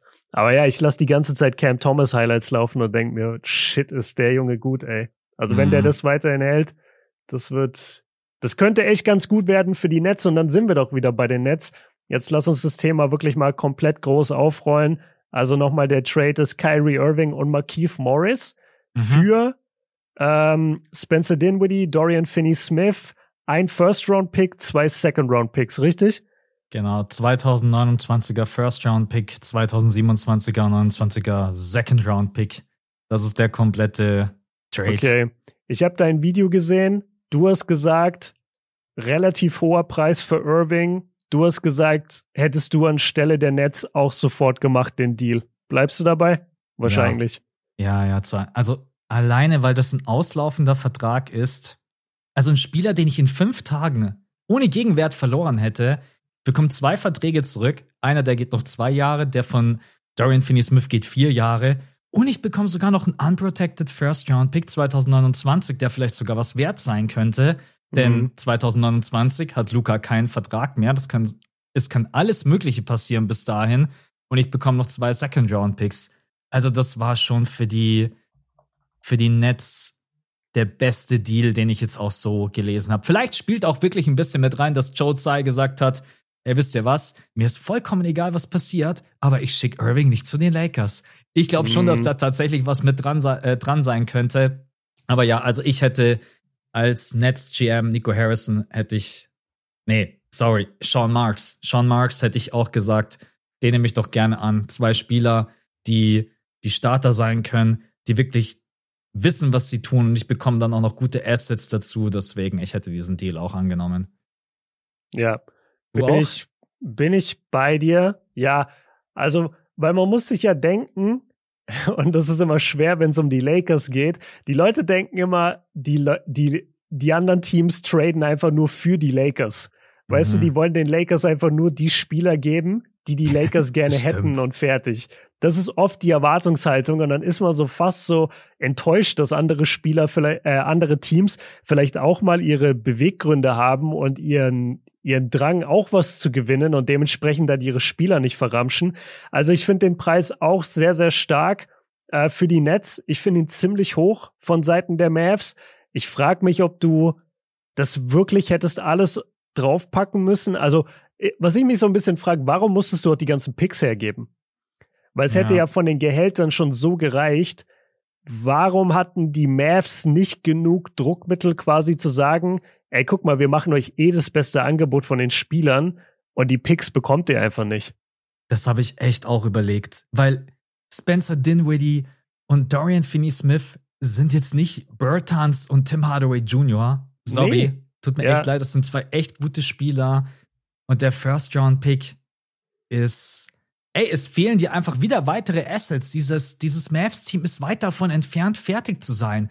Das ist jetzt mhm. geil, das ist cool, das ist einer der besten Backcourts in der NBA, wenn das so funktioniert, wie wir uns das vorstellen. Aber die Mavs haben da immer noch eine große Aufgabe vor sich. Und dann tut's einfach, jeder Pick, den du abgibst, besonders wenn es ein First-Round-Pick ist, tut einfach weh. Bin ich total bei dir. Also dieser First-Round-Pick, das verstehe ich auch nicht, warum Nico Harrison das nicht durchbekommen hat, sagt, hey, Sean Marks, wir geben dir eh schon zwei gute Spieler. Ich gebe dir von mir aus noch zwei Second-Round-Picks, aber ein First kannst du vergessen. Dann weißt du aber natürlich auch nicht, was bieten andere Teams an. Dann sagt vielleicht Sean Marks, ja, keine Ahnung, die Clippers haben mir aber einen First-Round-Pick und die und die Spieler angeboten. Die Lakers bieten mir zwei First-Round-Picks. Wenn du mir den nicht gibst, dann kann ich dir das, dann kann ich dir den Zuschlag nicht geben. Keine Ahnung, ich weiß ja nicht, wie die telefonieren. Ja. ja, aber, aber warte, du, du hast doch, glaube ich, also Shams und Woj oder so haben das dann gepostet und ich glaube, du hattest es dann in deiner Story. Es wurde dann ja schon so ein bisschen bekannt, was waren die anderen Deals von den anderen Teams. Ja. Soweit ich das gesehen habe, die Lakers haben immer Westbrook angeboten mit nur einem der zwei First-Round-Picks, die sie hergeben können. Das hat mich gewundert, ja. Genau. Und das muss richtig abfacken, wenn du LeBron bist, weil ich kann verstehen, wenn du beide angeboten hast mit Westbrook und dann sagen die Nets nein, so dann hast du wenigstens alles versucht. Aber sich immer an diesen Picks festzuhalten, wenn du den besten Spieler seiner Generation Minimum hast mit AD und du weißt, Kyrie würde die sofort zum Contender Nummer eins machen und du hältst an diesem sorry, lächerlichen Pick von 2029 oder sowas fest. Wann haben denn die Lakers jemals in ihrer Franchise-Geschichte gut gedraftet oder Draft-Picks wirklich entwickelt? Die absolute Ausnahme Magic Johnson, die absolute Ausnahme Kobe Bryant, der sich zu dem entwickelt hat, was er wurde. Wo sind denn die letzten 20 Jahre irgendwelche Picks, die die Lakers jemals entwickelt haben? Machen sie nicht, weil sie eine Win-Now-Franchise sind. Die versuchen immer schnell zu gewinnen, weil, die ihre, weil ihre Fans das erwarten, weil ihre Marken Marke das erwartet. Und es ist auch in Ordnung. Nicht jedes Team kann OKC sein. Ist ja alles schön und gut. Aber dann kannst du doch bitte nicht an diesem lächerlichen zweiten Pick festhalten. Oder bin ich, bin ich hier gerade zu rigoros unterwegs? Dann bremst mich gerne. Aber ich verstehe das einfach nicht. Du hast wirklich Kyrie auf dem goldenen Tablett serviert bekommen. Es gibt einen Spieler, den du holen kannst und damit änderst du deine komplette Saison. Du bist Contender und das ist Kyrie und der funktioniert auch zu 100 Prozent nur bei den Lakers, weil da LeBron ist, der ihn unter Kontrolle haben wird. Und du verbockst es wieder. Pelinka sagt, nee, ich gebe nur einen Pick und dann sagen die Nets, ja, ciao, dann haben wir keinen Bock. Ja, vor allen Dingen, du musst dir ja bewusst sein, dass du hier nicht der Einzige bist, der Pakete aufruft. Also die, ja, genau. Das ist, den einzigen Bonus, den du eigentlich hast, zu sagen, ich habe zwei Picks, die wahrscheinlich mehr wert sind, als was dir die anderen überhaupt bieten können, weil 2027, 29, das ist zwar dann ein bisschen hart, sich das selber einzugestehen, ist meine Franchise im absoluten Chaos, bin mhm. irgendwo im Nirgendwo und dann sagst du, ja, den einen Pick, den gebe ich dir nicht. Dann ist ja vollkommen klar, dass, dass die Nets das nicht annehmen werden. Ich, ich, ich verstehe es auch nicht. Ich verstehe auch nicht, dass die am Sonntag nicht noch mal äh, gesprochen haben. Das ist der letzte Stand, den man ja auch hat, dass die Lakers dann gar nicht noch mal irgendwie mit den Nets telefoniert haben, dass es da nicht okay. noch mal irgendwie einen Austausch gab. Ähm, aber ich denke das natürlich auch, auch dass, dass die Mavs natürlich dann relativ, äh, dass man sich dann relativ schnell geeinigt hat, weil wenn ich jetzt alle Pakete vergleiche, dann ist einfach das von den Mavs mit das Schönste. Ich bekomme zwei Spieler zurück, mit denen ich das Level einigermaßen halten kann wo ich wahrscheinlich auch Kevin Durant einigermaßen vielleicht irgendwie zufriedenstellen kann. Ich bekomme Draft Assets zurück, die ich von den anderen auch bekommen habe, aber halt nicht die guten Spieler. Und deswegen denke ich, ich glaube echt, weil wie schnell ging das? Wir waren am Sonntag fertig mit unserer Patreon-Folge und ich glaube, keine Ahnung, fünf, sechs Stunden später am Abend, bumm, mhm gab es ja, den Trade. Und, und ich glaube, ich habe sogar in der Folge gesagt, ich habe das Gefühl, dass das heute am Sonntag passiert. Mhm. Ich glaube, ich habe es gesagt. Ich ähm, nicht. Ich habe gedacht, es dauert noch ein bisschen, weil ich gedacht habe, die tauschen sich erstmal mit Durant aus. Durant sagt, mhm. ja, mal so und so, keine Ahnung, wenn ihr jetzt nicht irgendwelche geilen Spieler zurückholt, dann habe ich keinen Bock mehr hier zu sein. Dann hätten sie ja natürlich auf Draft-Picks gehen können oder Durant sagt, hey, bringt mir gute Spieler ran, dann bleibe ich hier. Hauptsache, wir halten das Level. Aber dann ging alles so schnell. Weiß nicht, ob die mit Durant gesprochen haben. Ich glaube nicht. So gefühlt. Äh, ich ich, ich kann es nicht einschätzen. Wir, wir haben halt gar nichts über oder von Durant gehört. Ähm, um die Lakers vielleicht kurz in Schutz zu nehmen, weil ich mich jetzt so über das Paket aufgeregt habe, was sie geschnürt haben, was halt nur einen Pick involviert hat und nicht zwei. Man kann natürlich auch sagen, die Lakers haben sich die ganze Zeit gedacht, ja, ey, am Ende, wir wollen Kyrie aber sowieso im Sommer nicht diesen Max-Deal geben. Mhm. Und es hing ja also von Kyries Seite, jetzt kann man wieder überlegen, okay, wie viel Macht hatte Kyrie jetzt überhaupt schlussendlich bei dem Trade? Aber es kann Gar ja wirklich. Glaube ich. Oder? Ja. Irgendwo schon, weil er kann ja dem anderen Team, das jetzt plötzlich dann Kandidat Nummer eins ist, kann er ja ganz klar sagen, ey Leute, ich werde halt im Sommer nur zum Max verlängern und wenn ihr mir den nicht gebt, bin ich weg. Und wenn du jetzt zum Beispiel die Mavs bist, die jetzt dieses große Paket geschnürt haben mit drei Picks und zwei legitimen Playoff-Startern, wenn du das jetzt hergegeben hast für zwei Monate Kyrie, den Trade machst du eigentlich nicht. Mhm. Ey, das ist absolut Horrorszenario. Das kann also passieren. Wenn, das ist nicht froh. ausgeschlossen. Ich bin froh, dass ich kein Mavs-Fan bin, weil selbst wenn die jetzt die nächsten zweieinhalb Monate aufzocken, die kommen in die zweite Runde oder sogar Western Conference Finals, musst du immer damit rechnen, dass Irving sagt, war eine geile Experience. Hey Luca, ich mag dich, aber ich gehe jetzt nach LA übrigens. Das wollte ich euch nur noch mal wissen lassen. Total. Das kann, das kann, das kann wirklich sein. Ey, der, ja. der hat seinen besten Freund gerade verlassen. Mhm. Und jetzt, und jetzt kommen die Leute und sagen, ja, aber bei den Mavs ist Jason Kidd und äh, bei den Mavs äh, ist auch der und der Typ von Nike. Das interessiert ja. Irving halt einen Scheiß. Das also interessiert den ey. gar nichts, Alter. Der ist bei der Franchise gewesen, wo sein bester Freund spielt und wo er, wo er als Kind davon geträumt hat, dort zu spielen. Und selbst da hat es geschafft, jedes Jahr entweder verletzt zu sein oder nicht zu spielen aufgrund von irgendeiner Überzeugung oder er wird suspendiert aufgrund, das wissen wir auch aus den vergangenen Wochen. Und in den Playoffs hat er auch nie wirklich abgeliefert. Und jetzt hat er einfach gesagt, nee, ciao, mir reicht's, ich will mehr Kohle. Also, dass der jetzt bei den Mavs plötzlich da so heimisch sich fühlt, das glaube ich im Leben nicht. Ja, glaube ich auch nicht. Also, Ich bin mal gespannt, weil im Sommer die Lakers werden nicht das Geld haben, um ihn einen kompletten Max anzubieten. Das werden sie nicht haben. Also das wäre okay. bloß gegangen, hätte man für Irving getradet, dann hätte man seine Bird Rights und dann hätte genau, man ihn genau, darüber ja. genannt. Weil ich dachte mir, genau, du hast doch vorhin gesagt, oder wir haben doch gesagt, er kann den größten Vertrag unterschreiben. Genau. Den kann er jetzt bei den Mavs unterschreiben, bei den Lakers kann er das nicht. Also mhm. Kohle wird auf jeden Fall eine Rolle spielen.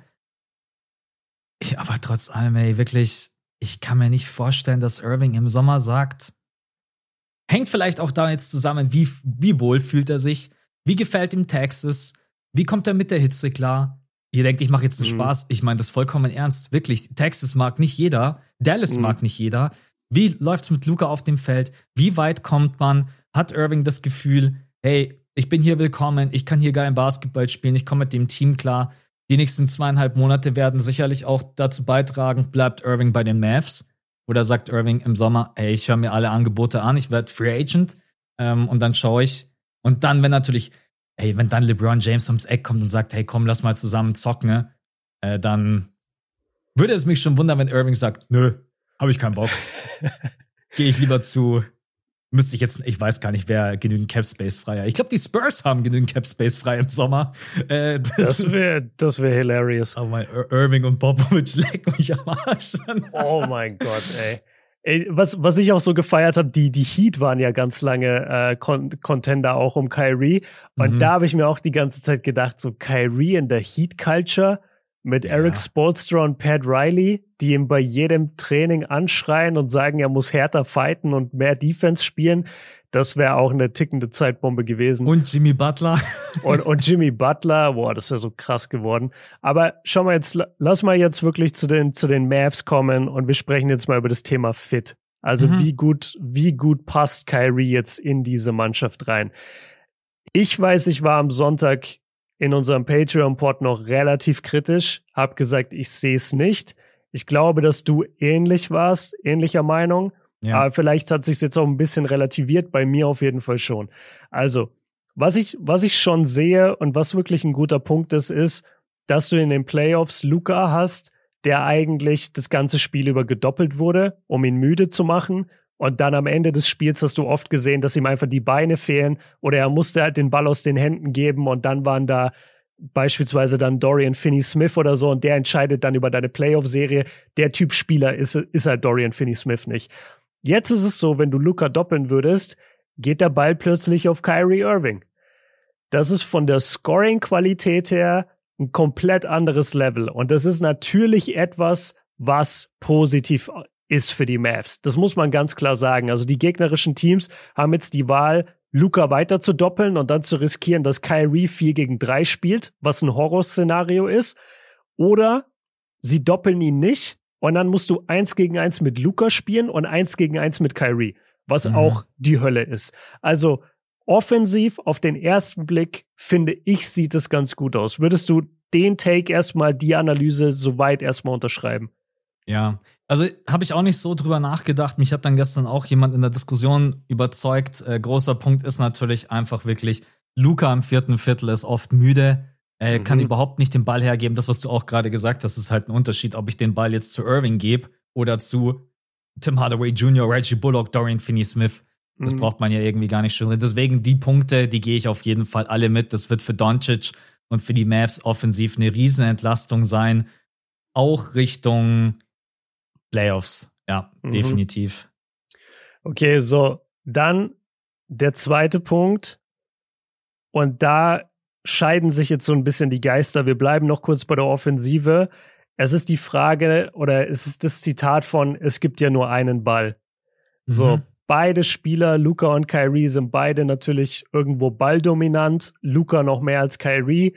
Kyrie ist schon dran gewöhnt, auch in seiner Karriere mit Spielern zu spielen, wo er die zweite Option ist, hinter Durant, hinter LeBron, kennen wir. Die Frage, die ich mir halt da stelle, ist, kann das funktionieren, weil Luca, glaube ich, den Ball noch mehr in seinen Händen hält, als es ein Durant oder vielleicht sogar ein LeBron tut. Also Luca hat jahrelang die höchste Usage Rate. Luca ist letztendlich Harden 2.0. Und dann hast du gesagt, glaube ich, am Sonntag, ja, aber guck mal, Harden und Chris Paul hat ja auch irgendwo funktioniert. So. Oder ich, ich, weiß nicht mehr, ob das. ich, ich habe das auf jeden Fall viel gehört. Vielleicht war es auch eine, ein Feedback irgendwie zum Trade, einfach von, mhm. von Leuten bei Instagram. Aber da muss ich sagen, bin ich unschlüssig. Ich habe da kein richtiges Ergebnis dazu, weil Kyrie Irving ist nicht Chris Paul. Der kann sein Spiel meiner Meinung nach nicht so anpassen, wie es Chris Paul damals gemacht hat mit Harden. Der ja. ist nicht diese Art von Spieler, der, der so vielseitig ist in dem Bereich. Und ich sehe einfach nicht, dass ein 23-jähriger Luca, dem alles gegeben wurde in Dallas vom Tag eins, dass der jetzt entscheidet, jetzt ändere ich mein Spiel und gebe den Ball mehr ab. Das sehe ich einfach auch nicht. Der wird weiterhin sein Spiel spielen wollen.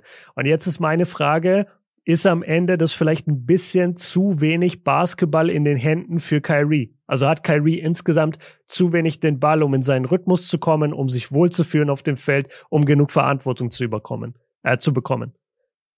Du hast immer oft Kobe Bryant mit ins Spiel gebracht, wenn es darum geht, mal zu lernen, den Ball abzugeben. Und Kobe ja. hat das erst sehr, sehr spät gelernt und dann letztendlich auch so zu 100 Prozent erst mit Pau Gasol.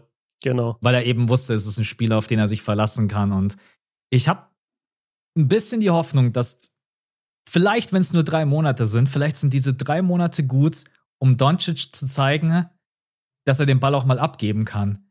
Weil es ist, es ist natürlich ein bisschen optimistisch formuliert, aber ich denke, Luca wird sein Spiel einfach ein bisschen umstellen können. Ein Irving wird sich nicht an die Seite stellen wie ein Shooting Guard mit einer zehnprozentigen Usage und sagen, ja, ich warte einfach immer, bis du mir den Ball gibst. Nein, mhm. da bin ich mal einfach gespannt, aber ich schätze auch Luca als smarten Basketballspieler ein.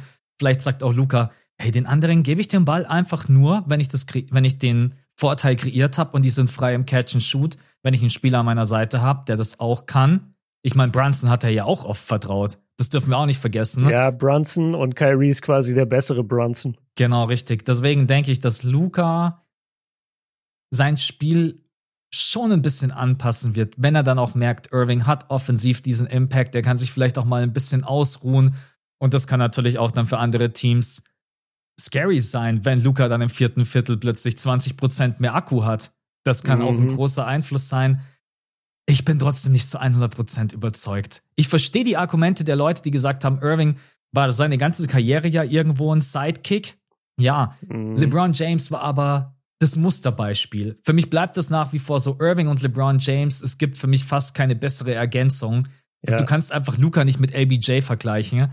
Ähm, Kevin Durant hat den Ball nicht so viel in der Hand wie Doncic. Und jetzt werden wir eben sehen, wie das funktioniert mit so einem balldominanten Point Guard, wie es Luca ist. Und Irving, der aber, glaube ich, schon auch bereit ist, den Ball mehr abzugeben. Außer Irving kommt jetzt in Dallas an und sagt, hey, ich bin hier die neue Nummer eins. Luca, mir ist total egal, wer du bist. Aber ey, das wäre das wäre schon echt vermessen, aber du traust ihm halt alles zu. Keine Ahnung. Mm, ja, also das wäre das wäre wirklich ein interessantes Statement, wenn der jetzt kommt und sagt, hey, ich bin doch die Nummer eins. Das fände ich eigentlich schon wieder geil. Mm, wenn der Reporter so fragt, Irving, wie siehst du eigentlich deine Rolle hier? Und sagt ja, ich bin jetzt hier die neue Nummer eins, äh, Scoring Option Number One. ähm, was du vorhin gesagt hast mit Kobe hat das spät in seiner Karriere gelernt. Ja, das stimmt. Also so 2,8, 2,9 als dann die, nee, 2,8 glaube ich, oder 2,7 als dieser Pau Gasol, 2,7, als dieser Pau Gasol Trade passiert ist und er dann mhm. das erste Mal in den Finals war. Boah, ich will nicht mit den Jahren durcheinander kommen. Es war irgendwann 2,8, 2,7, nagelt mich nicht drauf fest. Sie Auf sind in Fall, die Finals gekommen und haben dann verloren gegen gegen die, gegen die Celtics. So, und das ja, war 08. Genau, richtig. Ja, genau. okay, also dann, dann kam Pau Gasol, glaube ich, auch erst in der Saison. Okay, also sagen wir 08 war dieser Pau Gasol-Trade. Da war Kobe schon eher zum Ende seiner Karriere. Er hat zwar noch deutlich länger gespielt, aber so die Prime, seine Prime ging so langsam zu Ende. Und dann war 2008, 2009, 2010 in den Finals und danach ging es dann relativ schnell bergab und viele Verletzungen. Ist ja auch egal. Kobe war da schon deutlich älter. Doncic ich weiß, ist, wo du hin willst. Doncic ja. ist 23 Jahre alt. Der ist noch nicht so vorausschauend und, und muss er auch gar nicht sein, weil der denkt, ey, ich habe in meiner Karriere alle Zeit der Welt und nur weil jetzt hier ein Kyrie Irving kommt, muss ich nicht mein Spiel umstellen. Der hat sein Spiel auch nicht umgestellt für Porzingis. Mhm. Der, der hat einfach genauso weitergespielt und Porzingis musste plötzlich in die Ecke sich stellen. Und natürlich ist Kyrie ein höherer gest gestellter Spieler, trotzdem, also die, diese Gefahr bleibt halt. Was ist mit dem Thema? Wie viel Basketball gibt es wirklich? Und wie viel gibt Luca den Ball ab? Ich bin total bei dir, dass Kyrie sich nicht als Catch-and-Shoot-Player auf die Weakside stellt und wartet, bis er den Ball bekommt. Das ist einfach nicht sein Spiel. Ähm, es wird spannend sein zu sehen, ob Luca vielleicht doch so weise in Anführungszeichen ist, dass er sagt, ey, guck mal, ich werde gerade verteidigt. Was weiß ich. Werde gedoppelt, ich gebe den Ball zu Irving. Oder Nein, umgekehrt. Der, nee, das ist ja logisch. Also wenn er gedoppelt wird, gibt er ja den Ball eigentlich sowieso ab. Das, das macht er ja schon. Aber ich habe jetzt gerade überlegt, sagen wir, sie spielen gegen, sie spielen gegen die Suns, okay, in den Playoffs. Und Luca wird verteidigt von Mikael Bridges und an Kyrie Irving ist irgendwie ähm, Campaign Chris dran. Chris Paul oder Campaign dran. So, ja. wer kriegt dann den Ball? Wenn beide One-on-One verteidigt werden, dann kriegt hoffentlich Kyrie den Ball, ohne ja. dass da groß drüber überhaupt in seinem Kopf diskutiert wird bei Doncic. Also das, ja, da bin ich bei dir. Ich glaube, in der Regular Season wird es jetzt ziemlich geil aussehen. Reguläre Saison ist immer was anderes als Playoffs. Die Teams können sich weniger auf dich einstellen. Ich bin mir sicher, wir kriegen richtig geile Games von Doncic und Kyrie zusammen. Als, äh, als Monster-Duo im Backcourt, wo die bestimmt mal zusammen, weiß ich nicht, 70, 80 Punkte scoren, beide irgendwie 40 und äh, ja, die, die Leute feiern es einfach und sagen, boah, was ein geiles Duo, wir können nicht auf die Playoffs warten. In den Playoffs wird alles ein bisschen langsamer, die Defense wird intensiver, das Team kann sich mehr auf dich einstellen, das Gegnerische. Dann kommt es wirklich darauf an. Aber bis dahin, glaube ich, werden das jetzt schon ganz geile zwei Monate. Ähm, und da wird auch der dritte Punkt nicht so auffallen. Und da sind wir beide, glaube ich, auch ein bisschen unterschiedlicher Meinung. Thema Defense. Mhm. Oder ich glaube, wir beide sind sogar gleicher Meinung. Ich glaube, Siebes war nicht meiner Meinung. Wie siehst du die Defense von den beiden? Also ist das ein großes Problem oder sagst du, ey, ganz ehrlich, das war auch mit Dinwiddie nicht die geilste Verteidigung oder mit Brunson. Das ist eigentlich total egal, ob Kyrie da jetzt steht. Klar, Luca und Kyrie sind keine guten Verteidiger, aber deren Spiel ist auch nicht, wir verteidigen gut, sondern deren Spiel ist, wir, wir scoren so viele Punkte, dass der Gegner nicht hinterherkommt.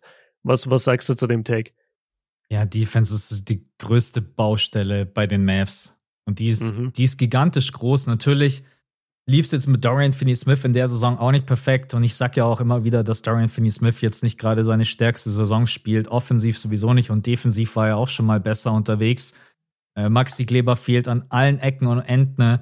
Mhm. Aber es underperformt leider jeder irgendwo am defensiven Ende gerade. Egal, ob das ein Reggie Bullock ist, ein Tim Hardaway Jr., Du kannst gerade noch froh sein, dass Josh Green diesen großen Sprung nach vorne macht. Für mich ist gerade Josh Green neben Maxi Kleber der beste Verteidiger bei den Mavs.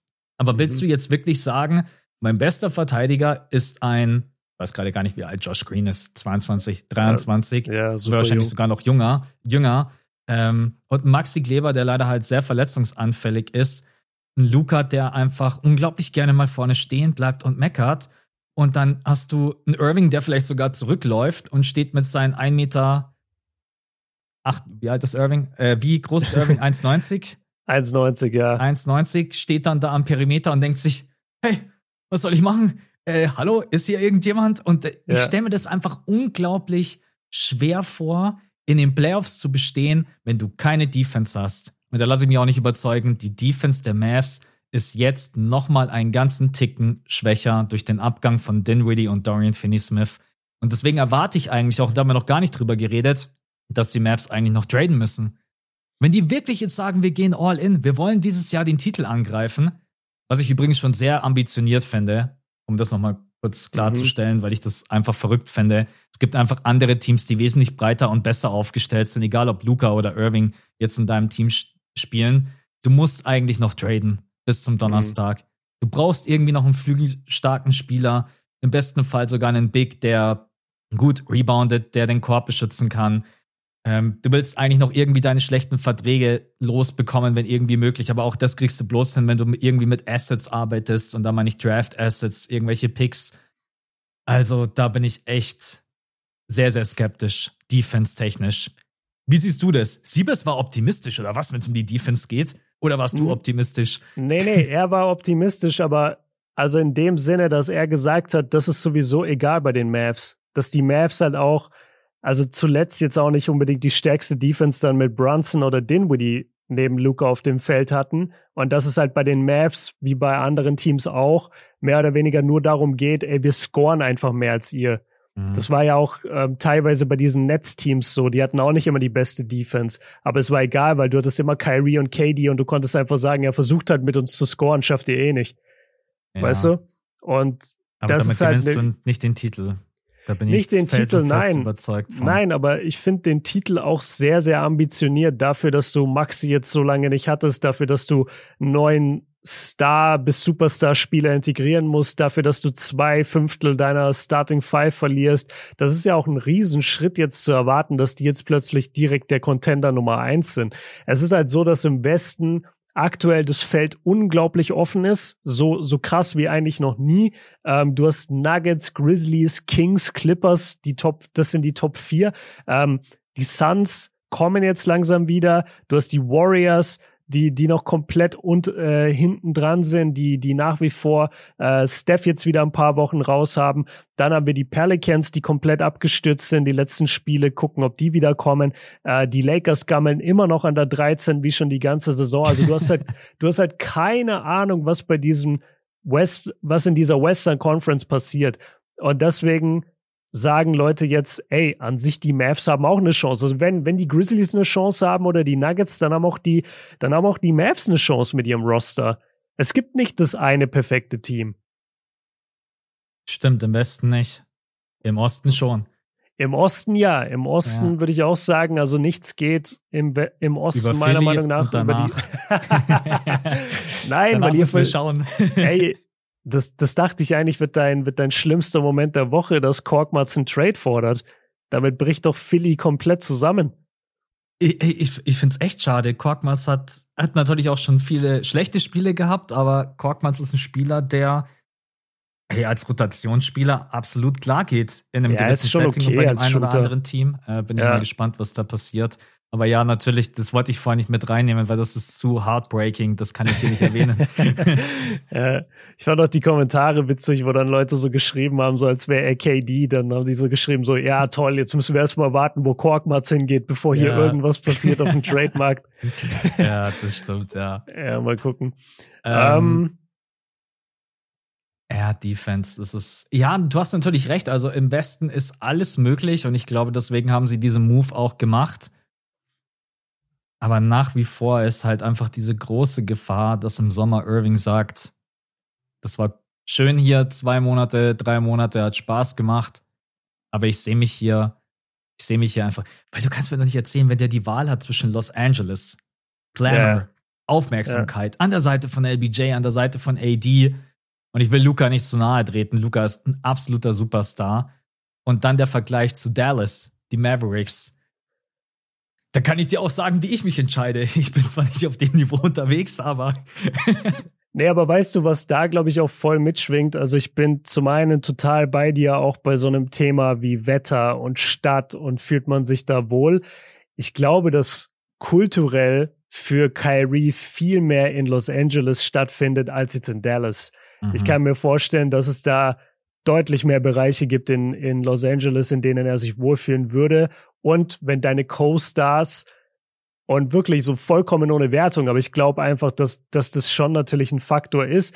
Ich glaube, dass er einfach viel mehr connected ist mit Leuten wie LeBron und AD, die ähnlich wie er aufgewachsen sind, mit denen er schon wie viele Jahrzehnte jetzt in der NBA battelt. Also klar, nur ein Jahrzehnt wahrscheinlich, weil er ist jetzt noch nicht ewig lange in der Liga, aber also der, der hat doch viel mehr Gemeinsamkeiten mit LeBron und mit AD. Der wird doch viel mehr Verbindung haben auch zu einem Team wie den Lakers, als dass er jetzt in Dallas ist, wo der Superstar ein Slowene ist, ein 23-Jähriger. Da ist doch Die viel Timeline, weniger ja. Connection. Ja, da ist die Timeline stimmt nicht, die die kulturellen Hintergründe nicht stimmen nicht, aber sind einfach so unterschiedlich, dass ich glaube, wenn er die Wahl hat, kann der auch sagen, ey, komm, ich verzichte auf wie auf wie viel müsste er verzichten? Hast du das schon gesagt? Äh, so ich hab 30 Keine, ich habe keine Ahnung, wie viel das letztendlich sind. Ist es nicht, dass er unterschreiben kann bei den Lakers für 160? Habe ich da nicht was gelesen? Ich hab's, ich hab's noch nicht nachgeschaut. Deswegen will ich nichts Falsches sagen. Es kann auf Okay. jeden Fall nicht der Max sein. Also das weiß Ja. ich. Er Okay, wird nicht verhungern, das können wir euch verraten. Ja, das stimmt auch. Er wird nicht verhungern und das dann sind es halt statt 50 Millionen im Jahr 40 Millionen im Jahr oder 35. Aber ja. dafür bist du halt auch immer noch dann bei den Lakers und hast wirklich die größte Chance, einen Titel zu gewinnen in deiner Karriere nochmal. Also es darf ja. man alles nicht außer Acht lassen, aber ich will auch irgendwie nicht unfair sein zu den Mavericks-Fans, weil die freuen sich jetzt gerade darauf, die die kümmern sich vielleicht gar nicht so sehr um dieses Thema Verträge und denken sich so, ey, was wollt ihr jetzt von mir? Lasst den doch erstmal da spielen. Ähm, das ist so ein bisschen wie die Toronto-Fans, als damals Kawhi kam. Und jeder hat schon davor gesagt, so, ey, Kawhi wird nach der Saison aber gehen. Oder vielleicht mhm. fordert er schon Trade zu Trading Deadline, so der, der wird wieder gehen. Und ähm, keine Ahnung, dann, dann ist Kawhi halt geblieben, ein Jahr hat den Titel gewonnen und ist abgehauen. Aber dafür ist Toronto ihm, glaube ich, trotzdem für immer dankbar. Ich glaube, die Mavs würden das mitnehmen. Wenn das so passieren würde, mit ja, Irving safe. und Luca, dann würden die das definitiv mitnehmen. Jeder nimmt einen Titel mit. Wie schwer ja. ist es bitte, einen Titel zu gewinnen? Ey, guck mal, wie gut die Celtics sind und die haben immer noch keinen. Guck mal, wie gut die Bucks sind und die haben erst einen gewonnen mit ihrer Teamkonstellation. Die Nuggets mhm. warten seit Jahren auf den Titel, sind aber irgendwie immer verletzt. Es, es gibt die, die einzigen, die wirklich konstant gewonnen haben das letzte Jahrzehnt, sind die Warriors. Alle anderen, hier mal ein Titel, da mal ein Titel. Ja weil wir gerade über Timeline gesprochen haben, ich wollte gerade sagen, ja, und LeBron James und Irving sind ja auch die gleiche Timeline. Dann ist mir eingefallen, dass Irving 30 ist und LeBron ist einfach 38. Wie verrückt ja. ist eigentlich auch das bitte? Die sind acht Jahre auseinander. Ja, ja, deswegen ist LeBron ja auch seine Vaterfigur. Wie in dem einen Interview so legendär von der Reporterin gefragt. Ich glaube, das war der Moment, wo Kyrie damals beim ersten Cleveland Run gesagt hat, neben LeBron so, nee, ich muss hier weg. Wenn die mhm. Reporter hier denken, LeBron ist meine Vaterfigur, dann muss ich mich jetzt hier mal zu einem anderen Team absetzen. Das kann ich mir vorstellen. Aber also jetzt nochmal, jetzt, jetzt lass mal kurz den Westen durchgehen. So, ich stelle dir jetzt einfach die Frage. Wir haben die Mavs, wir haben Luca und Kyrie im Backcourt. Wir mhm. haben drumherum Rollenspieler, gute Defense, vielleicht mit Christian Wood eine sehr viel bessere Anspielstation jetzt noch sogar, weil halt keine Double Teams mehr passieren. Ähm, oder wenn Double Teams passieren, dann haben wir plötzlich das Beschriebene von vorhin vier gegen drei und dann kann man ganz einfach auf jemanden wie Christian Wood den Ball abstecken äh, stecken oder, oder halt ähm, den alley spielen. So, jetzt gehen wir in die Playoffs. Welches Team, wenn du die Mavs bist, macht dir überhaupt Angst?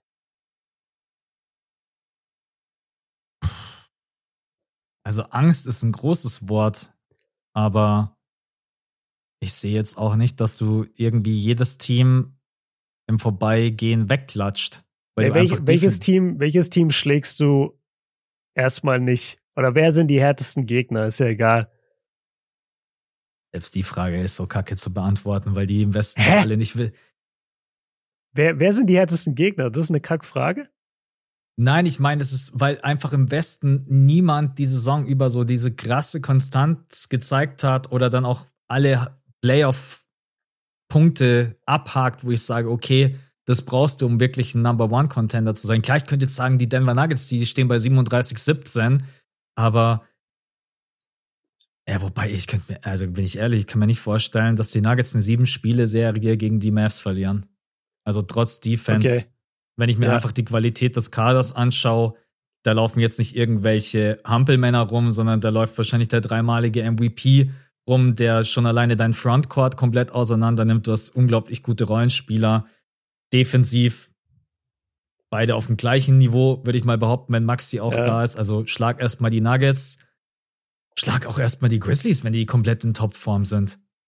Also mhm. die Grizzlies sind auch ein harter Gegner. Ich meine, es kann immer passieren. Die Mavs sind stark, vor allen Dingen mit Luca. Äh, übrigens Mavs gegen Clippers, da gehe ich mit den Mavs. äh, ja, oder wenn sie jetzt gegen die Kings spielen würden, da würde ich, glaube ich, dann auch schon mit den Mavericks gehen.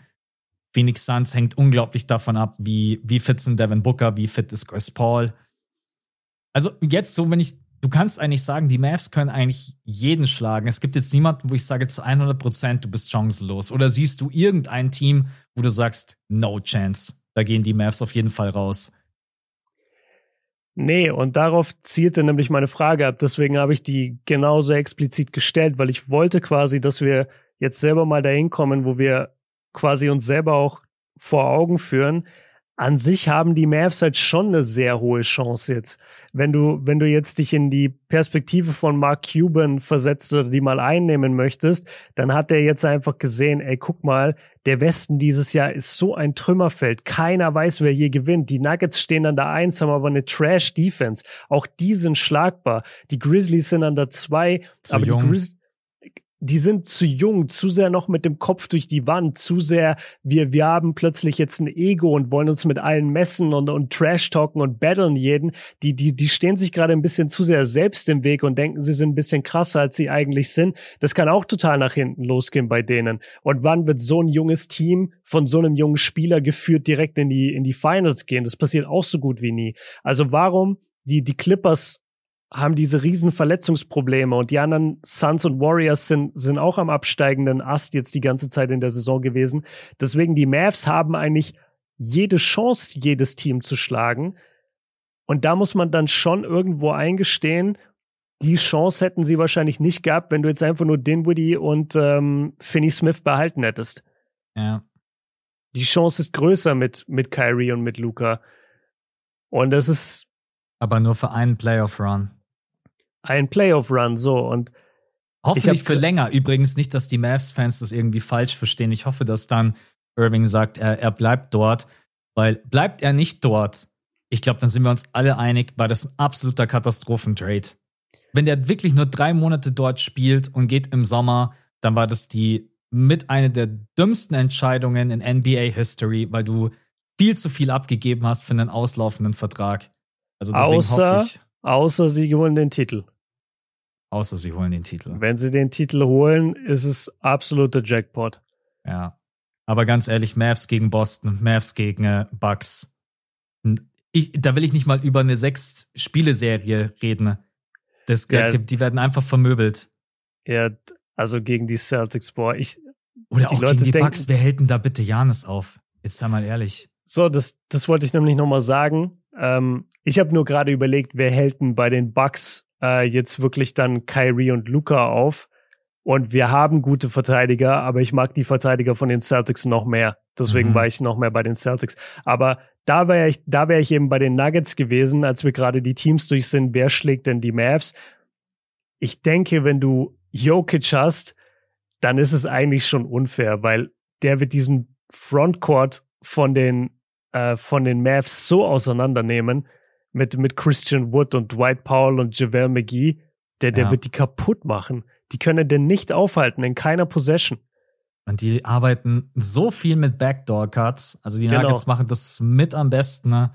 Äh, Eine Schwachstelle der Mavs. Jetzt auch Thema Help-Defense. Darren Finney-Smith war in der Saison nicht der beste On-Ball-Defender, aber trotz allem ein super Help- äh, Help-Side-Defender.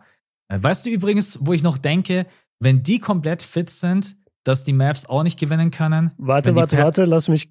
Ah, du willst Ah, die ich- Pelicans sein. Ja, ich wollte die Pelicans mit reinnehmen, weil ich glaube, bei denen ist es jetzt wirklich einfach nur verletzungsbedingt, dass die da unten drinnen hängen. Aber die haben eine Perimeter-Defense, die kann dir halt echt das Leben zur Hölle machen. ja. Die Pelicans sind für mich so nicht ein Underdog-Favorit, aber in den Playoffs, ich hätte gar keinen Bock auf die. Wenn die komplett fit sind, dann gehen wir bitte aus dem Weg.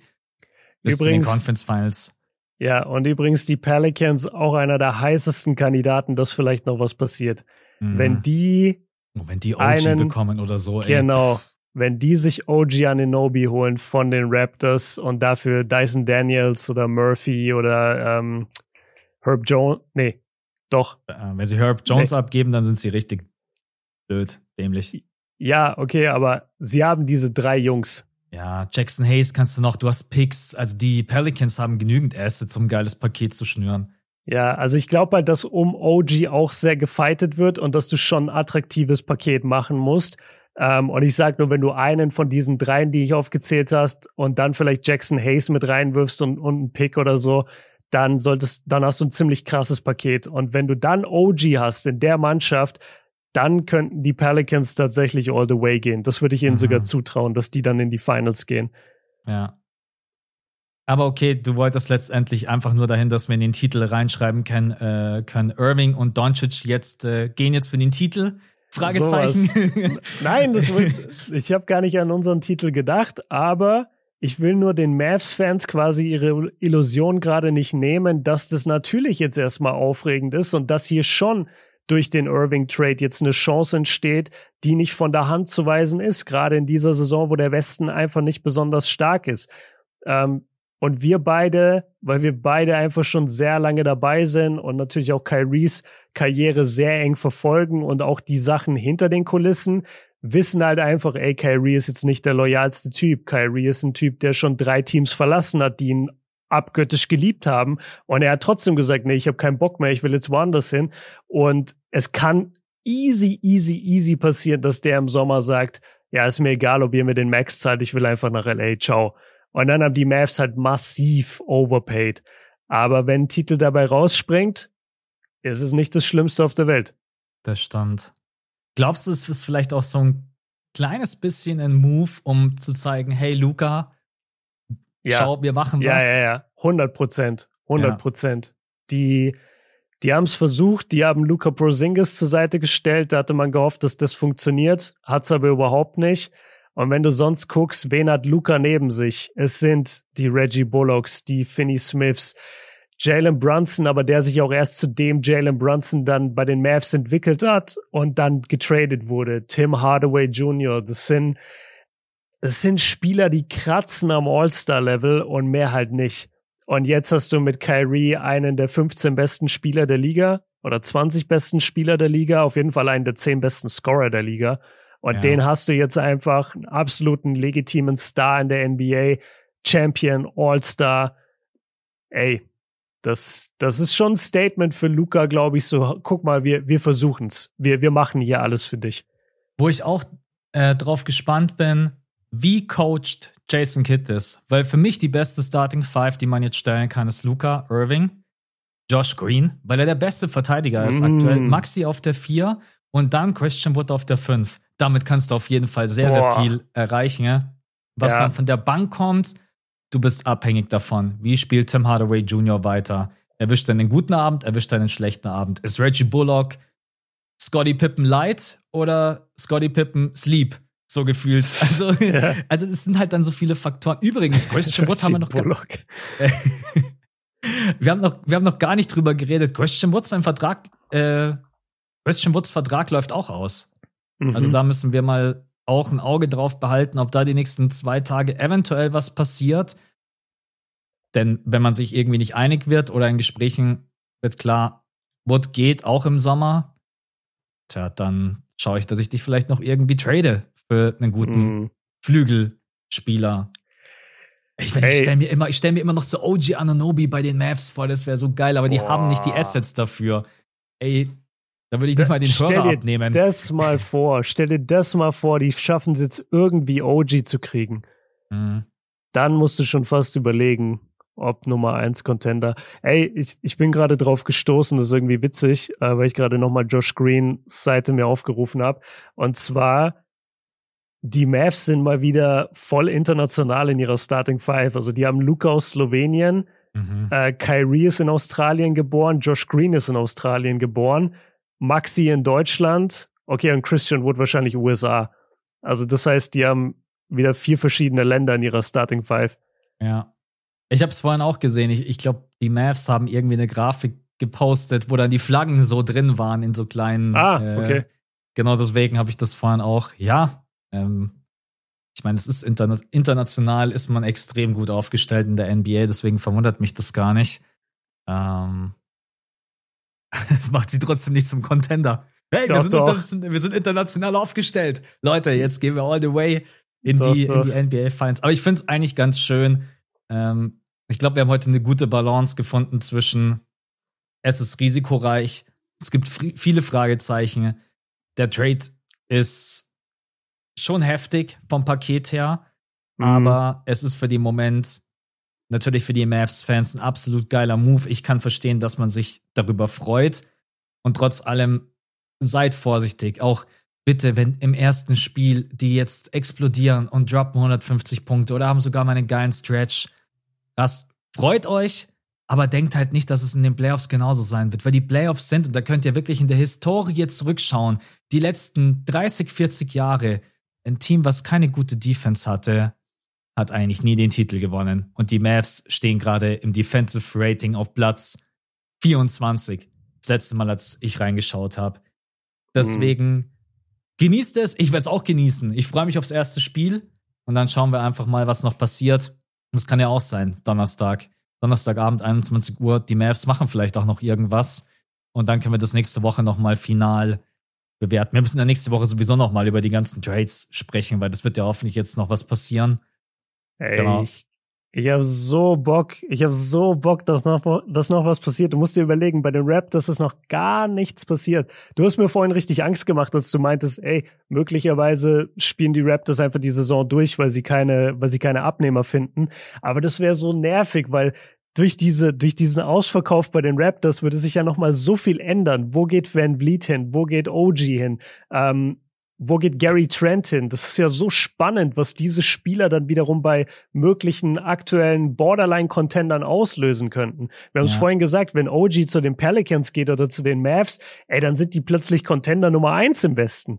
Ja. Wie, wie nice das wäre. Das ist, das ist mega spannend. Glaub, ich, ich, ich mache jetzt eine Prediction. Ich sag, die Lakers holen sich entweder, entweder Mike Conley oder Van Vliet. Und ich tippe eher auf Conley. Ich glaube, dass die Lakers noch irgendwelche Deals mit Utah am Laufen haben und dass die wahrscheinlich Mike Conley bekommen als Point Guard. Ich denke auch. Ich glaube, es wird in diese Richtung. Es wird nicht nur Mike Conley sein, weil sie brauchen, ja. Ja, aber mindestens. Also das ja, ist das, mindestens. was ich sage, das passiert Minimum. Genau, weil die, denke ich schon, ja, wenn Rob Pelinka aber da schon rumtut, haut er dann seine Picks da bei den Jazz mit rein. Das wird vielleicht auch Verhandlungssache dann letztendlich. Stell dir mal vor, du, es ist 20 Uhr 50 mhm. und du mhm. musst dich dann, dein, du hast das Angebot von Danny Ainge auf dem Tisch liegen und du weißt, okay, das ist das Beste und dann musst du dich innerhalb von 10 Minuten entscheiden, mache ich das jetzt oder nicht, mache ich das jetzt oder nicht, hau ich die ja. beiden Picks jetzt mit rein oder nicht ist auch nicht so geil, die Situation. Deswegen würde ich eigentlich versuchen, das jetzt eher heute oder morgen irgendwie zu, klär zu klären. Aber ich gehe mit Brad Van Vliet oder Mike Conley. Ich denke, die beiden Spieler sind wahrscheinlich jetzt die, die am ehesten für die Lakers noch zu ergattern sind. Wen hättest du lieber bei den Lakers? Boah, das ist so schwierig. Brad Van Vliet ist halt undersized, hat wirklich keine guten Quoten aktuell aus dem Feld. Äh, ich glaube, irgendwie 40, 34 von der Freiwurflinie ist er echt gut. Äh, Mike Conley ist dafür jetzt noch, dafür nicht mehr der Jüngste. Muss man auch ganz klar sagen. Ich glaube, es hängt ein bisschen davon ab, was die Jazz vielleicht noch mit reinpacken. Dass sie sagen, hey, komm, wir geben euch vielleicht noch irgendwie einen Spieler oder ein, zwei Spieler, mit denen ihr dann auch eure Ziele. Bei den Jazz, das ist vielleicht das Schöne, den Jazz ist vollkommen egal, ob die Lakers die nächsten drei Jahre competen. Ne? Den Mavs mhm. ist es nicht egal die Mavs sagen, hey, wenn mhm. ihr Irving bekommt, dann sind wir die nächsten drei Jahre am Arsch. Weil dann ja. seid ihr die nächsten drei Jahre LeBron James, AD und Irving. Und egal, was du drumherum stellst, die werden immer eine Gefahr sein. Und den Jazz und Danny Ainge, der sagt, ist mir doch egal. Äh, mhm. wir, wir, geben euch die Spieler, ihr könnt damit competen, ne? Gebt uns Picks, junge Spieler, I don't know. Deswegen mein Gefühl sagt mir irgendwie eher Jazz. So mhm. vom, vom Instinkt her. Was denkst du? Ich sage auch ich glaube, Mike Cornley kommt eher und ich glaube, dass Cornley ihn besser, also mehr hilft. Glaube ich auch irgendwie, ja. Es ist ein bisschen schade, dass Cornley schon so alt ist. Übrigens ist Kyle Lowry auch angeboten worden von den Heat. Aber wenn ich die Lakers wäre, würde ich verzichten. Also die Zeit ich von auch. Kyle Lowry, wo er dir wirklich wichtige Minuten gibt, vor allem in den Playoffs, ist, glaube ich, vorbei. Aber Cornley kann dir schon noch helfen. Ich wünschte, es wäre ja, ich wünschte, es wäre ein paar Jahre früher in seiner Karriere. Ja, ich schaue gerade mal ganz kurz nach, was Mike Conley jetzt in der Saison aktuell auflegt. Also Punkte kriegst du von ihm jetzt nicht mehr unbedingt. Nee, aber, aber Spielaufbau, Kontrolle, ja, Spielaufbau. kann das Second Unit anführen und so weiter. Das ist schon, das ist schon, wäre krass, der ist schon 35, der wird in diesem Jahr 36. Also das ist, der ist in der Timeline von LeBron James. das ja, kann man sagen. Stimmt. Ja. Okay, dann würde ich sagen, für heute sind wir durch, oder hast du noch irgendwas? Nee, Ich versuche gerade krampfhaft diesen Podcast auf zwei Stunden zu stretchen, damit wir auch mal sagen können, Leute, wir haben zwei Stunden Pod. Aber es ist schon krass, also für uns beide, wir machen nie so lange Folgen. Wir sind normalerweise so eine Stunde, Stunde 15. Ja. Und dass wir jetzt hier gerade eine Stunde 50 gemacht haben, spricht auch irgendwo dafür, wie groß dieser Kyrie Trade am Ende war. Ja. Also da gibt's halt so viele Seiten zu beleuchten. Und ich bin bei dir. Ich glaube, wir haben das ganz gut gemacht. Ich wünschte einfach, ich aktualisiere schon die ganze Zeit irgendwie hier bei, beim Twitter-Feed und alles, weil ich wünschte, es würde jetzt noch irgendwas reinkommen. Aber ich denke, so die nächsten zwei, drei Stunden, wenn wir hier fertig sind, kommen die nächsten News, weil dann ist die USA so richtig aufgewacht. Ja, ich denke auch, wenn jetzt dann der Irving Trade hat jetzt halt nicht diesen großen Domino-Effekt ausgelöst, weil mhm. die Nets jetzt auch kein drittes Team gefunden haben. Das war ja auch noch ein Thema, dass sie noch ein drittes Team mit reinnehmen. Aber ja. wenn jetzt dann irgendwie noch ein Trade zwischen den Jazz stattfindet, zwischen den Lakers und den Jazz oder die, die Raptors haben dann mal den ersten Trade-Partner gefunden, dann, dann denke ich, dass es relativ schnell gehen kann. Ich meine, Jay Crowder muss auch immer noch irgendwo hin verfrachtet werden. Das werde ich erzählen, Stimmt, dass die, gibt's ja auch noch. dass die, ey, muss ich echt sagen, das geht mir mittlerweile voll auf den Sack. hey, Jay Crowder ist keine Ahnung. Die kommen dann am Donnerstagabend um 20.58 Uhr, ja, Jay Crowder Trade ist jetzt auch endlich durch. Äh, also es gibt schon noch viele Trades, die passieren könnten. Jakob Pöltl ist immer noch ein Thema, haben wir jetzt gar nicht drüber Stimmt. geredet in den letzten Folgen. Ja. Eric Gordon. Stimmt, ist auch noch ein Thema. Also ich denke, da wird schon noch was passieren. Aber wir sind auch wieder bei dem Punkt, den hatten wir auch in einer der letzten Folgen. Jeder denkt halt auch, naja, so viel brauchen wir gar nicht. Wir wollen bloß ins Play-In. Und dann in den Playoffs schauen wir einfach mal. Mhm. Die Leute sind, glaube ich, nicht mehr so gierig wie früher und sagen, wir müssen jetzt unbedingt kaufen, wir müssen unbedingt traden. Wir muggeln uns irgendwie ja. rein. Wir glauben dran, wir schaffen das schon irgendwie. Deswegen äh, schauen wir einfach mal, was passiert. So, ich glaube, dann in zwei Stunden, die kriegen. das ist nee, ist auch kein Muss. Ähm, aber ich, ja, keine Ahnung. Ich freue mich, dass wir so eine lange Folge jetzt dann doch aufnehmen konnten. Und ja, war, war ein geiler Pod. Also hat richtig Spaß gemacht. Und wir hören uns noch einmal vom All-Star-Game und vom Final Four in Oldenburg, ne? Nächste genau, Woche, richtig. nächste Woche sind wir noch beide hier und dann sind wir on the road. Genau, da müssen wir uns dann schauen, wie wir es mit der Patreon-Folge machen, wie wir das hinbekommen, alles und mit der Folge ja. danach dann auch vor allem. Aber kriegen wir alles hin, teilen wir euch alles mit, Leute. Und ja, wie immer, großes, großes Danke, wie Max auch am Anfang der Folge gesagt hat, für euren Support, weil diese Sachen wären echt nicht möglich ohne euch. Deswegen fettes, fettes Dankeschön. Ich muss nichts ergänzen. Leute, ich wünsche euch eine geile Trade Deadline. Ich hoffe, es passiert noch was, egal ob bei den Mavs, bei den Lakers, bei den Raptors, wo auch immer, dass wir äh, am Sonntag ein bisschen was zu erzählen haben und nächste Woche dann auch noch mal. Äh, hat Spaß gemacht und wir hören uns. Wir hören uns wieder nächste Woche spätestens an alle Patronen am Sonntag. Vielen Dank fürs Reinhören. Wir wünschen euch einen schönen Tag. Bleibt gesund. Bis dahin, Leute. Ciao. Ciao.